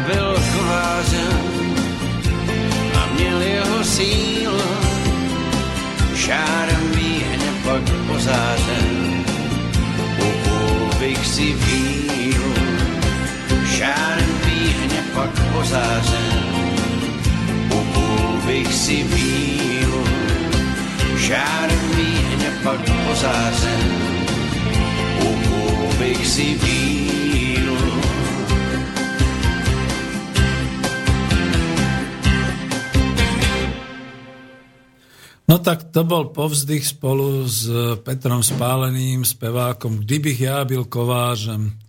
No tú pesničku som dal aj za to, snáď akurát to presne dramaturgicky vyšlo, že kdybych ja byl, kdybych ja mohol, keby, keby sa to dalo, keby som bol. No zatiaľ v podstate e, tento rok 2016 sa vydaril v tom, že dobre, povedzme, robíme osvetu, bolo založené to občianske združenie, ktoré si dalo za cieľ vytvoriť aspoň jedno družstvo, čo sa nepodarilo. Rozdelili sme sa, chlapci fungujú politicky, riešia tam osvetu, hlavne politickú. Ja fungujem už trošku prednáškovo a riešim vlastne, vlastne osvetu. A dokonca v tej relácii Tibora Moravčíka, čo sa mi páčilo, ja chápem aj vás poslucháčov, že možno už máte až moc tej ekonomickej demokracie, pretože minulý týždeň ešte aj v relácii Synergeticum Tibor Moravčík dal, že vlastníctvo v ekonomickej demokracii, čo mi teda nahral, ale už toho možno je až moc. Aj tam som sa viac menej vysťažoval, že všetky podmienky, čo sa týka právneho a technického spôsobu základania takýchto nejakých družstev a podobne už fungujú, len nejak mravne, morálne a hlavne nejak tak psychologicky sa ľudia nevedia do, dať dohromady a bude to chcieť teda e, riešiť z vrchu. Zo spodu sa to rieši, povedzme, tým, že ľudia si začínajú pomáhať cez občianské združenia, cez všelijaké takéto komunity. A naposledy som dokonca mal aj kontakt a bol som oslovený e, tou skupinou, ktorá má aj tú vlastnú menu Živec. A tam tiež sme si to nejak tak ako hovorili, respektíve dal som teda najavo to, že živec nemôže mať problémy, pokiaľ bude ako takáto alternatívna mena postavený na práci, teda na vzájomnej výmene práce, nejak si to musia evidovať a podobne, ale pokiaľ sa postaví na nejakú vzácnú, ja neviem, vzácný kov alebo podobne, tak s tým bude mať problémy, pretože stejne jedného dňa bude musieť byť ten živec vymenený za to bohatstvo, za to zlato alebo za nejaké takéto veci a to je zase závislé od toho celosvetového hospodárstva. Najlepším skutočne porovnávaním je, e, a teda tou ekvivalentnou hodnotou je naozaj tá práca. Pretože kapitál bol definovaný ako zhmotnelá bývalá ľudská práca a ono to naozaj tak je a funguje. No a teda ako pomôcť, alebo čo s tým narobiť? Jedna vec je, ktorú vidíte, uznávame už všetci od konzervatívcov cez socialistov, lavičiarov až po e, neviem ako priamu demokraciu a podobne, že bude potrebné zrušiť špekulatívne finančné trhy. E, nedať možnosť, aby finančný trh manipuloval so systémom, či už dôchodkovým, alebo teda finančným a tak ďalej, pretože tam je to kasíno, kde jeden zarobí a ostatní prerobia. E, len sa pozriem, že tu mám mail zase od značky Žín, asi zase a nie, nie, nie, to už, to už mám. Dobre, k tomu sa vyjadrím o chvíľočku. Bál som sa, že je zase zlá počuteľnosť. Čiže e, to je to, čo už dnes na celonárodnej, možno na celosvetovej úrovni by sa dalo pomaly riešiť. To znamená eliminovať špekulácie, eliminovať finančné trhy, finančné e, všetky takéto E, obchody burzové a podobne a vrátiť tú ekonomiku na tú reálnu zem, na tú reálnu úroveň. Toto by bolo dôležité.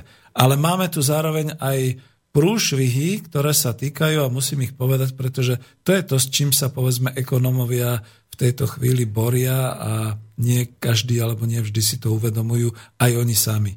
Dochádza posledných dekádach dvoch k masívnemu uvoľňovaniu práce a k masívnemu uvoľňovaniu kapitálu. Skúsim to objasniť. To masívne uvoľňovanie práce pociťujeme, to je ten prechod na uh, Industry 4, čiže na tú automatizáciu a uh, zvýšenie všetkých tých automatizovaných výrob a tak ďalej a tak ďalej. Už nepotrebujú ľudí, to sú tí nepotrební ľudia.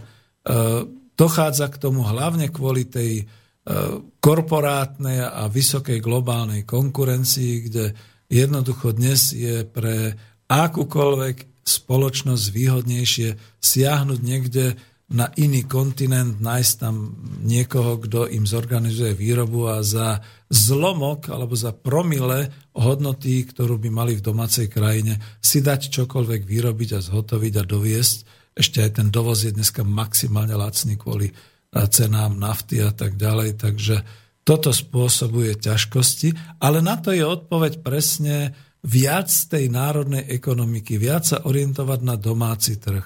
Ja si osobne myslím, a to by som si možno mal nehať na zajtrajšiu reláciu, že Trump to myslí celkom vážne s tým, že sa chce odorientovať od globálnych korporácií smerom na domáci trh na domácu výrobu a domácu spotrebu. Presne v tomto zmysle, že jedine domáca výroba donáša domácu spotrebu a donáša určité ekonomické prostredie, pretože ak to nehá, tak ako sa stalo aj v Spojených štátoch, že všetka tá práca je vyvezená do Číny a do všetkých týchto krajín, tak samozrejme potom polovica e, Spojených štátov amerických, polovica obyvateľstva je pomaly chudobnejšia ako my tu na Slovensku. Ako to treba povedať, lebo naši ľudia to niekedy nevnímajú, nechápu a ja len, keď sa občas stretávam s takými tými nášmi študentami, ktorí chodia, hovoria nepredstaviteľné. Vy si neviete predstaviť, čo to tam v niektorých oblastiach je za chudobu. No nevieme. Hm tak to je fakt pravda. No, čiže toto je to uvoľňovanie práce, na ktoré je, veľmi stručne poviem, jednoznačná odpoveď zaviesť domáce e, národné podniky na celoštátnej národnej úrovni, umožniť, aby vznikali vo veľkom družstva celé tie systémy národného hospodárstva, ktoré by boli orientované nie na zahraničné trhy, ale na domácu výrobu a na domácu spotrebu, poprepájať to skutočne znova tak vertikálne aj horizontálne, aby keď niekto zaseje a samozrejme predáva semena, aby od toho tie semena mal kto kupovať, zasiať, aby mal ten rolník e, čo z toho, keď spracuje tú úrodu, aby ju mal zase kam predať, aby boli sklady, aby bola logistika, aby sa z tej úrody dalo vyrábať, teda spotrebný priemysel, aby ten spotrebný priemysel nebolo, že ženičky v rukách a podobne, ako som to hovoril o tom hydinárskom priemysle kedysi začiatkom 50. rokov, že kapacita hydinárskeho priemyslu bola daná ženičkami, trhačkami, ktoré trhali peria a tak ďalej, ale aby to bolo všetko naozaj na tej strojovej báze a naozaj na tej výrobe, ale domáce, pre domácu spotrebu a nie orientovanú na zahraničie. Ale nie som taký spiatočník, Štúr by ma možno upozornil, že nemôžem brániť pokroku. Samozrejme, že chceme medzinárodné trhy a chceme obchodovať a chceme expandovať. Ale to sa dá krásne urobiť nie na báze kapitálu a zahraničného kapitálu, na báze spoločného podnikania. To znamená, môj kapitál a tvoj kapitál sa spoja, teda môj štátny a tvoj sa spoja a vytvoria výrobnú, výrobný závod, ktorý bude vyrábať a budeme to e, na vopred definované a rozdelené trhy predávať. Ako my dovnútra, do svojej národnej ekonomiky, ty k tebe do tvojej národnej ekonomiky a bude to spravodlivé a bude to teda takto rovnocenné. Ja ani neviem, či ma ako mladí posluchači môžu chápať, pretože kedysi to bolo bežné a nebolo to iba o socializme, ale takto sa obchodovalo. Toto bol medzinárodný a zahraničný obchod e, niekedy, kým nenastala táto globálna celá korporátna sústava. A takisto uvoľňovanie kapitálu. No, uvoľňovanie kapitálu znamená, že podniky naozaj tým, že si dávajú vyrábať mnohé veci úplne inde, tak e, znižujú si svoje náklady úplne až na dreň, až na podstatu a ten prebytkový kapitál investujú potom do rôznych tých finančných derivátov, na burzy a práve na tie špekulatívne obchody a tam sa to nafúkuje a tam to potom spôsobuje tie ťažkosti, o ktorých povedzme aj Marian Vitkovič a ďalší ekonomovia hovoria. A je to len vo vzduchu, je to virtuálne, je to nafúknuté a keď do toho pichnete nejakou krízou vojenskou alebo nejakou takou, tak koniec, tak to praskne a, a potom sú tie toxické úvory a všetky takéto veci. A z oboch týchto javov vyplýva, že kapitál už skutočne dnes nedokáže efektívne vytvárať nové a nové nielen pracovné príležitosti, pretože to už ani nehľada, ale aj nové zisky. A ľudská práca už prakticky nemá význam pre korporátneho vlastníka, keďže e, on tú ľudskú prácu berie ako náklad, nie ako nejaký zdroj produktivity a hlavne to už sa netýka e, povedzme tej krajiny alebo toho sídla, kde žije. Ak to nie je tak, ako hovorí Peter Stanek, že väčšina tých nadnárodných korporácií to už sú nejaké tie sídla niekde na lodiach a Možno sa dožijeme aj toho, že to bude niekde na kozmických lodiach, na obežnej dráhe okolo e, Zemegule a podobne. Čiže to už nie sú susedia ako za Baťu a to už nie sú e, povedzme občania danej obce Nováky, ktorí si kedysi budovali tie svoje bane a proste k tomu nadvezujúcu tú elektráreň a podobné veci. Veď to bolo za socializmu. No tak, to je o tom. Čiže vrátiť to všetko naozaj naspäť na pôdu e, národnej ekonomiky a, a nebáť sa potom, povedzme, spolupracovať, e, rozvíjať medzinárodnú kooperáciu a všetky takéto veci. Nemá ďalej zmysel v hre udržiavať makroekonomické kritéria ako hrubý domáci produkt, lebo HDP dnes naozaj neodráža skutočný stav bohatstva krajiny, odráža iba rast tvorby bohatstva na tom územnom princípe, ešte stále sa to štatisticky vyhodnocuje, pričom toto bohatstvo sa vyparuje. Tvrdo povedané. Vyslovene sa vyparuje a odlieta niekam inám. Dnes to nie je problém kliknutím myši, proste poslať to preč. A e, jediný ten veľký ekonóm, ktorý sa zasadzoval o e, zdanenie týchto elektronických e, obchodov bol ten pán Tobin, ten už vraj nežije, A ten už sa opakuje, myslím, že som to v nejakej relácii hovoril, ten, ktorý to napríklad v Nemecku chcel zaviesť a veľmi za to horlil, myslím, že to bol Oskar Lafontaine, kedysi dávno minister hospodárstva, lavičiar, tak e, ten naozaj utrpel to, že ho nejaký blázon asi napokyn nejakých tajných služeb pichol do krku a tak toho odstavil. Takže naďalej virtuálne peniaze lietajú po svete, každý deň sa niekto stáva miliardárom, ale žiadna krajina, nejaký štát z toho nemá ani cent. Týmto to ukončím. No a v humanej spoločnosti nič nie je nemožné, ani zmena e, týchto hospodárskych kritérií, ak sa na tom e, spoločnosť, či už to bude priama demokracia alebo akákoľvek iná politická forma, ak sa na tom dohodne. E, uvediem to tým príkladom, že ide hlavne o správne nastavenie a správne určenie ekonomických kritérií.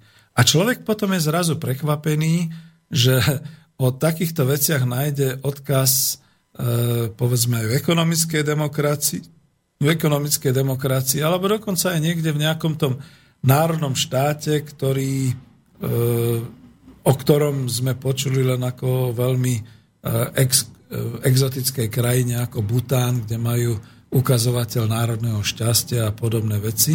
Ja sa k tomu hneď vrátim, ale už dlho mám otvorený mail, ktorý ešte som ho nečítal, tak ho prečítam. Musím vás popraviť o tom másle. E, čítam e, od niekoho, neviem, Jana.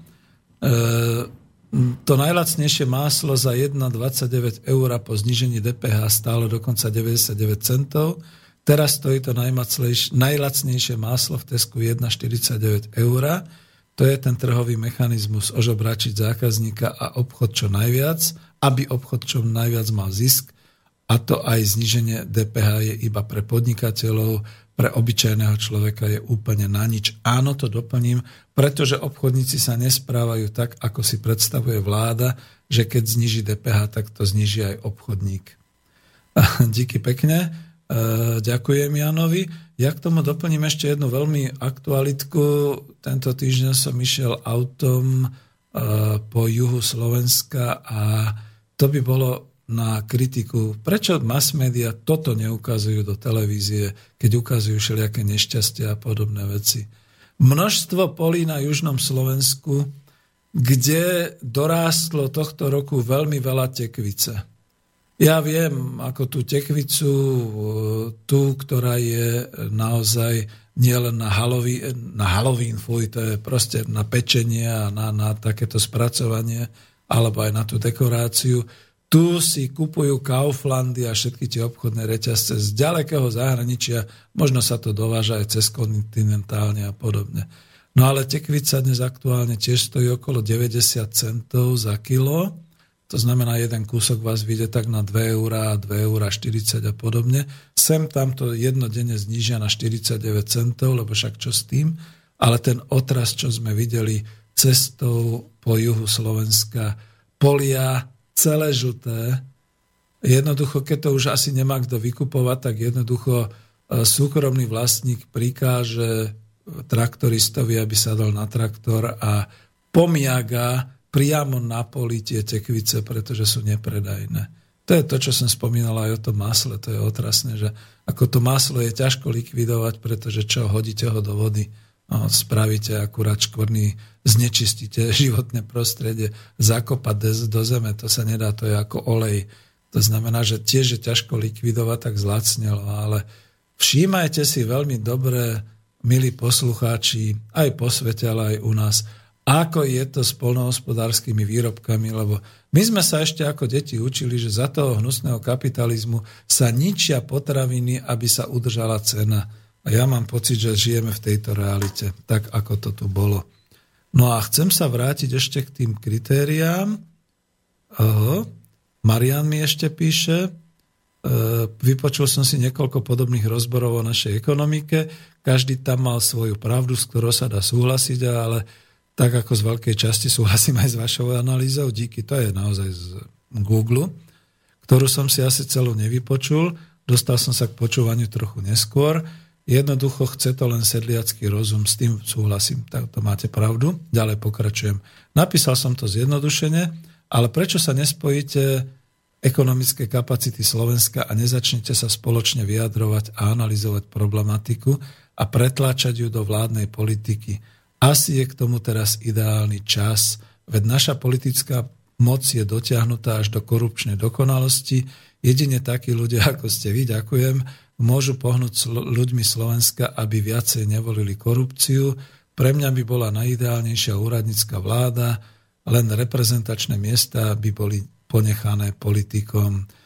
Marian, ono je to naozaj tak, že e, už ani len lavica samotná sa nevie poriadne dohodnúť, nie to ešte, aby sa v ekonomických otázkach stretla lavica, pravica a stred. A ten stred nám vládne. Či to je SNS, či je to Smer, či je to Most Hit a všetky tieto strany. Ja ich považujem skoro až za taký stred doprava, ani nie doľava. A oni majú svojich ekonómov, aj keď teda... No, povzdych. To stačí asi ako odpoveď.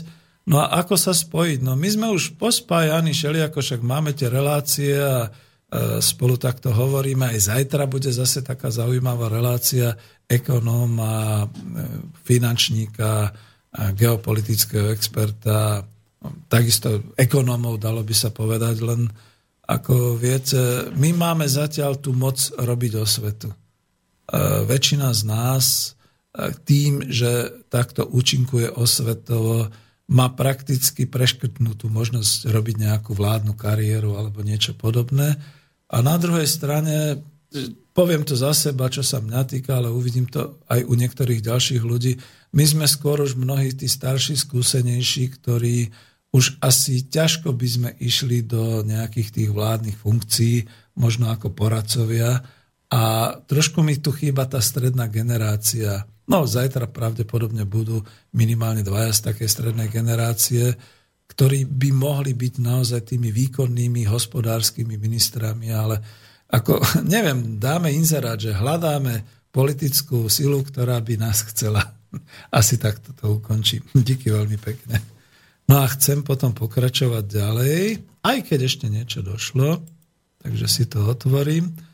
E, pán Zajac, prečo sa nepridáte k Žalalovi Sulejmanovi, keď sa vaše názory zhodujú takmer vo všetkom, píše Gabriel, dokonca zo Spojených štátov. E, ja to poviem tak, že my sa kamarátime, oni aj dokonca majú ten program ekonomickej demokracie a e, nerobilo by to žiadne problémy, len čo ešte trošku vadí, že ešte neviem a nepoznám, to je to, čo som hovoril, príliš veľa osobností z tej súčasnej politickej komunistickej strany, ktorí by akceptovali už tú krutú dnešnú realitu a hľadeli do budúcnosti.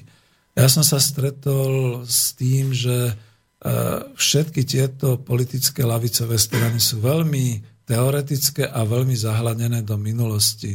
Jednoducho je to tak, s týmto sa moc nedá narobiť a kým teda napríklad bude prekážať e, množstvu ľudí z politickej strany to, že akceptujeme trh a že ho chceme rozvíjať, pretože trh predsa Marx neuznával, tak je ťažko pôsobiť v praktických otázkach týmto smerom. Ale dobre, no tak budúcnosť. No, budúcnosť je neistá, ja dúfam, že bude optimistická, že sa to nejako už potom zlomí a že bude niečo. Viete skôr, čo je sklamanie? Sklamanie je smer sociálna demokracia. To je veľké sklamanie, pretože Smer sociálna demokracia vyhrala voľby v roku 2012 ako veľmi silná lavicová strana, veď tam teda integroval do strany e, Robert Fico skutočne všetky tie lavicové straničky. V podstate vyzbieral celú tú lavicovosť až na teda komunistickú stranu a povedzme úsvit a takéto tie ďalšie ešte vtedy ani neboli v tom 2012. A mal plnú šancu otočiť tým kormidlom politiky doľava napriek teda Európskej únii, napriek takýmto veciam, urobiť niečo, čo si povedzme trúfa trochu Orbán a čo robia teda Poliaci, neurobili to. A tým končím. To je, to je len skonštatovanie faktu, že toto neurobili a samozrejme, že odradili tým množstvo ekonomov, ktorí im dovtedy ako verili a, boli ochotní sa podielať na nejakých programoch. Dneska už nie sme ochotní, tak toto poviem zase. No a čo sa týka KS, uvidíme, ako sa vyvrbí, čo sa bude diať, len ona musí zabudnúť na svoju minulosť a musí sa začať dívať dopredu a robiť so súčasnosťou. Díky veľmi pekne. Pomaly máme nejakých posledných 10 minút a možno tým vyvrcholím, lebo už toho asi viac nebude, ale chcel som sa hlavne zmieniť o tom, že ak teda by vznikla hoci aj úradnícká vláda, alebo ak by vznikla nejaká silná politická, ja už nehovorím strana, to skôr bude nejaké hnutie. To musí byť niečo, čo proste vzíde ako kedysi VP na občanské fórum, niekde jednoducho z toho hnutia naštvaných ľudí, ale my ešte stále nie sme až tak zúfali a dokonca nie sme ani tak zadlžení, aby sme boli zbedačovaní úplne až tak. Takže asi to zatiaľ nehrozí. Ale až z tohoto vyjde niečo, čo by skutočne sa prevalilo do zastupiteľského zboru, do parlamentu a potom do vlády, tak potom by bol čas na zmenu hospodárskych kritérií, pretože síce dobre sme momentálne nejak tak zabruselovaní, poviem to tak, jak zaláskovaní, sme zabruselovaní a musíme plniť a dokonca e, zákony Bruselu sú nad zákonmi Slovenskej republiky, čo je úplne úžasné, kam sme sa to dostali, toto nikdy ani v rámci RVHP takto nefungovalo, ale mohli by sme potom meniť makroekonomické kritéria na tie, ktoré budú odzrkadlovať skutočné hodnoty pre ľudí žijúcich e, v našej krajine. Súhrne by som to povedal, že si vytvoríme naše predstavy o hrubom domácom šťastí a teda ak vieme my občania rozhodovať a ovplyvňovať e, ten náš domáci súhrný dopyt E, lebo to sú miliardy, ani nie milióny, ale už miliardy eur, ktoré sa točia aj v domácej spotrebe a teda aj v štátnom rozpočte. To, čomu sa odborne hovorí v makroekonomike agregátny dopyt, dopyt domácnosti, dopyt jednotlivca a výroby, tak potom by sme vedeli definovať a aj spoločensky riadiť investície, ktoré sú potrebné pre uspokojovanie tohto dopytu doma, dovnútra. Vieme teda ovplyvňovať agregátny dopyt, ja viem, že to teraz znie tak odborne, to sa musí však rozhodovať na nejakej štátnej úrovni, to znamená, toto potom v prípade parlamentu a v prípade vlády výkonnej bude základné kritérium, o ktorom budeme rozhodovať my občania. Ja si to už viem naozaj predstaviť, nemám problém s priamou demokraciou, keď to bude o tomto, že, že sa jednoducho naozaj e, priamou demokraciou rozhodne, o čom bude štátny rozpočet. Vieme potom spoločensky riadiť aj investície a e, ja len uvediem ako inšpiráciu, pretože už naozaj máme trochu menej času, že čo by mohli byť naše kritéria pre ten šťastný život slovenského občana. Bude to bohatstvo? Bude to zvýšená produktivita na hlavu občana? Alebo bude to, ja neviem, pomer meny euro k mene rubel alebo k mene dolár alebo podobne. Ja si osobne myslím, že našimi kritériami pre šťastný život tu nášho slovenského národa, to hrubé domáce šťastie alebo blahobyt obyvateľstva bude možné konštruovať ako ekonomický dopyt práve tej e, spoločensky riadenej investície. A teraz to pomenujem a, a dúfam, že vás to nezaskočí.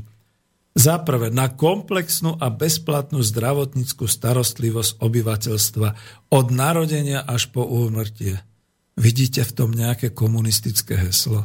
Vidíte v tom nejaké socialistické heslo? Ja v tom vidím jediné, že sme sa strašne popálili, keď sme zdravotníctvo vložili do trhu, lebo napríklad ani angličan Charles Handy, filozof, ktorý chce zlepšovať kapitalizmus, ešte aj ten sa búri proti tomu, aby zdravie bolo komoditou.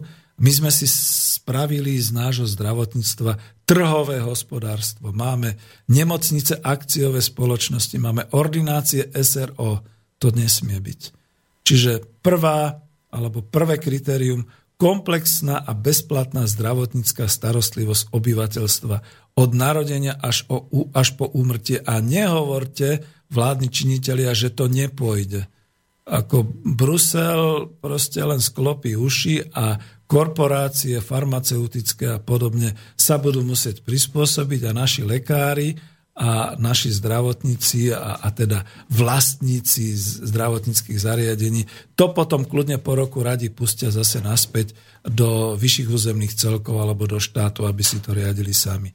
Druhá, e, komplexné, bezplatné celoživotné vzdelávanie od prvých vnemov v jasličkách a škôlkach cez povinné školské vzdelanie až po kontinuálne celoživotné.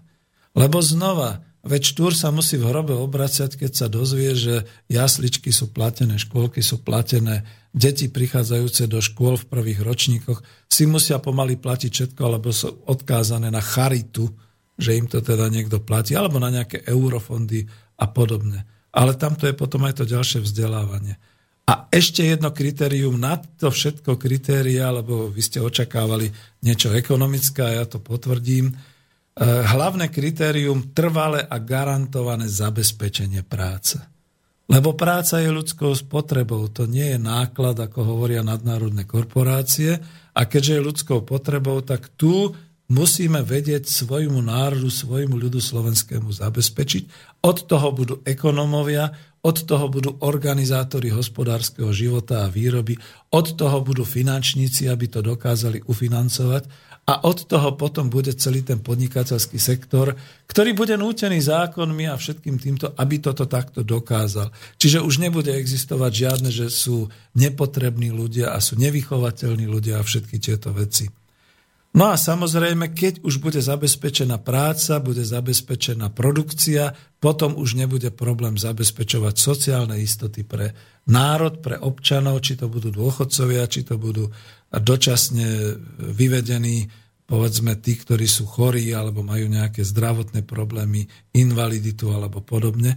A ďalšia vec a nová vec, ktorá je zabezpečenie ochrany obyvateľstva a likvidácie následkov klimatických či ekologických katastrof. Ja viem, že sa blížime už ku koncu, už to sám pozorujem, ešte tu mám mail, ktorý teda skúsim rýchle prečítať, ale chcel som hlavne to, že toto je to nové do budúcnosti.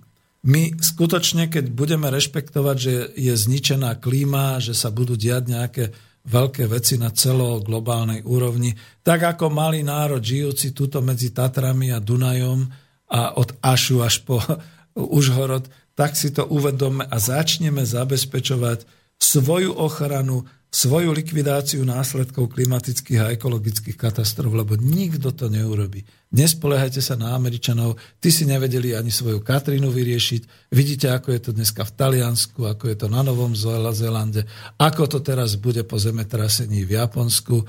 Tak ako keď už chceme niekde produktivitu a hospodársky systém orientovať, poďme ho orientovať na toto, aby sme boli pripravení. A ja tam mám nejakú poštu, ktorú teraz neviem, či je moja. E, počkaj, už teraz to asi mi ušlo. Pardon, prepačte. Nie, nie, dobre, tak asi nie. A, a lebo to je otázka na Borisa Koroniho. Takže nie, dobre. Tak, díky pekne, tým som asi ukončil túto čas, aj keď som sa trochu poponáhľal, ale toto sú tie kritéria, o ktorých, milí posluchači, premyšľajte, pretože aj to sú ekonomické kritéria. A dúfam, že nie som prvý ekonom, ktorý toto takto definuje. My nepotrebujeme iba rast zisku, rast eh, hospodárskej návratnosti a rast produktivity. My potrebujeme tie veci, o ktorých som hovoril. Martin asi už eh, mi slovo zoberie, lebo končíme. Veľmi pekne vám ďakujem za pozornosť a veľmi pekne ďakujem aj Martinovi. Poprosím ho o záverečnú pesničku. Táto relácia vznikla za podpory dobrovoľných príspevkov našich poslucháčov. I ty sa k ním môžeš pridať. Viac informácií nájdeš na www.slobodnyvysielac.sk Ďakujeme.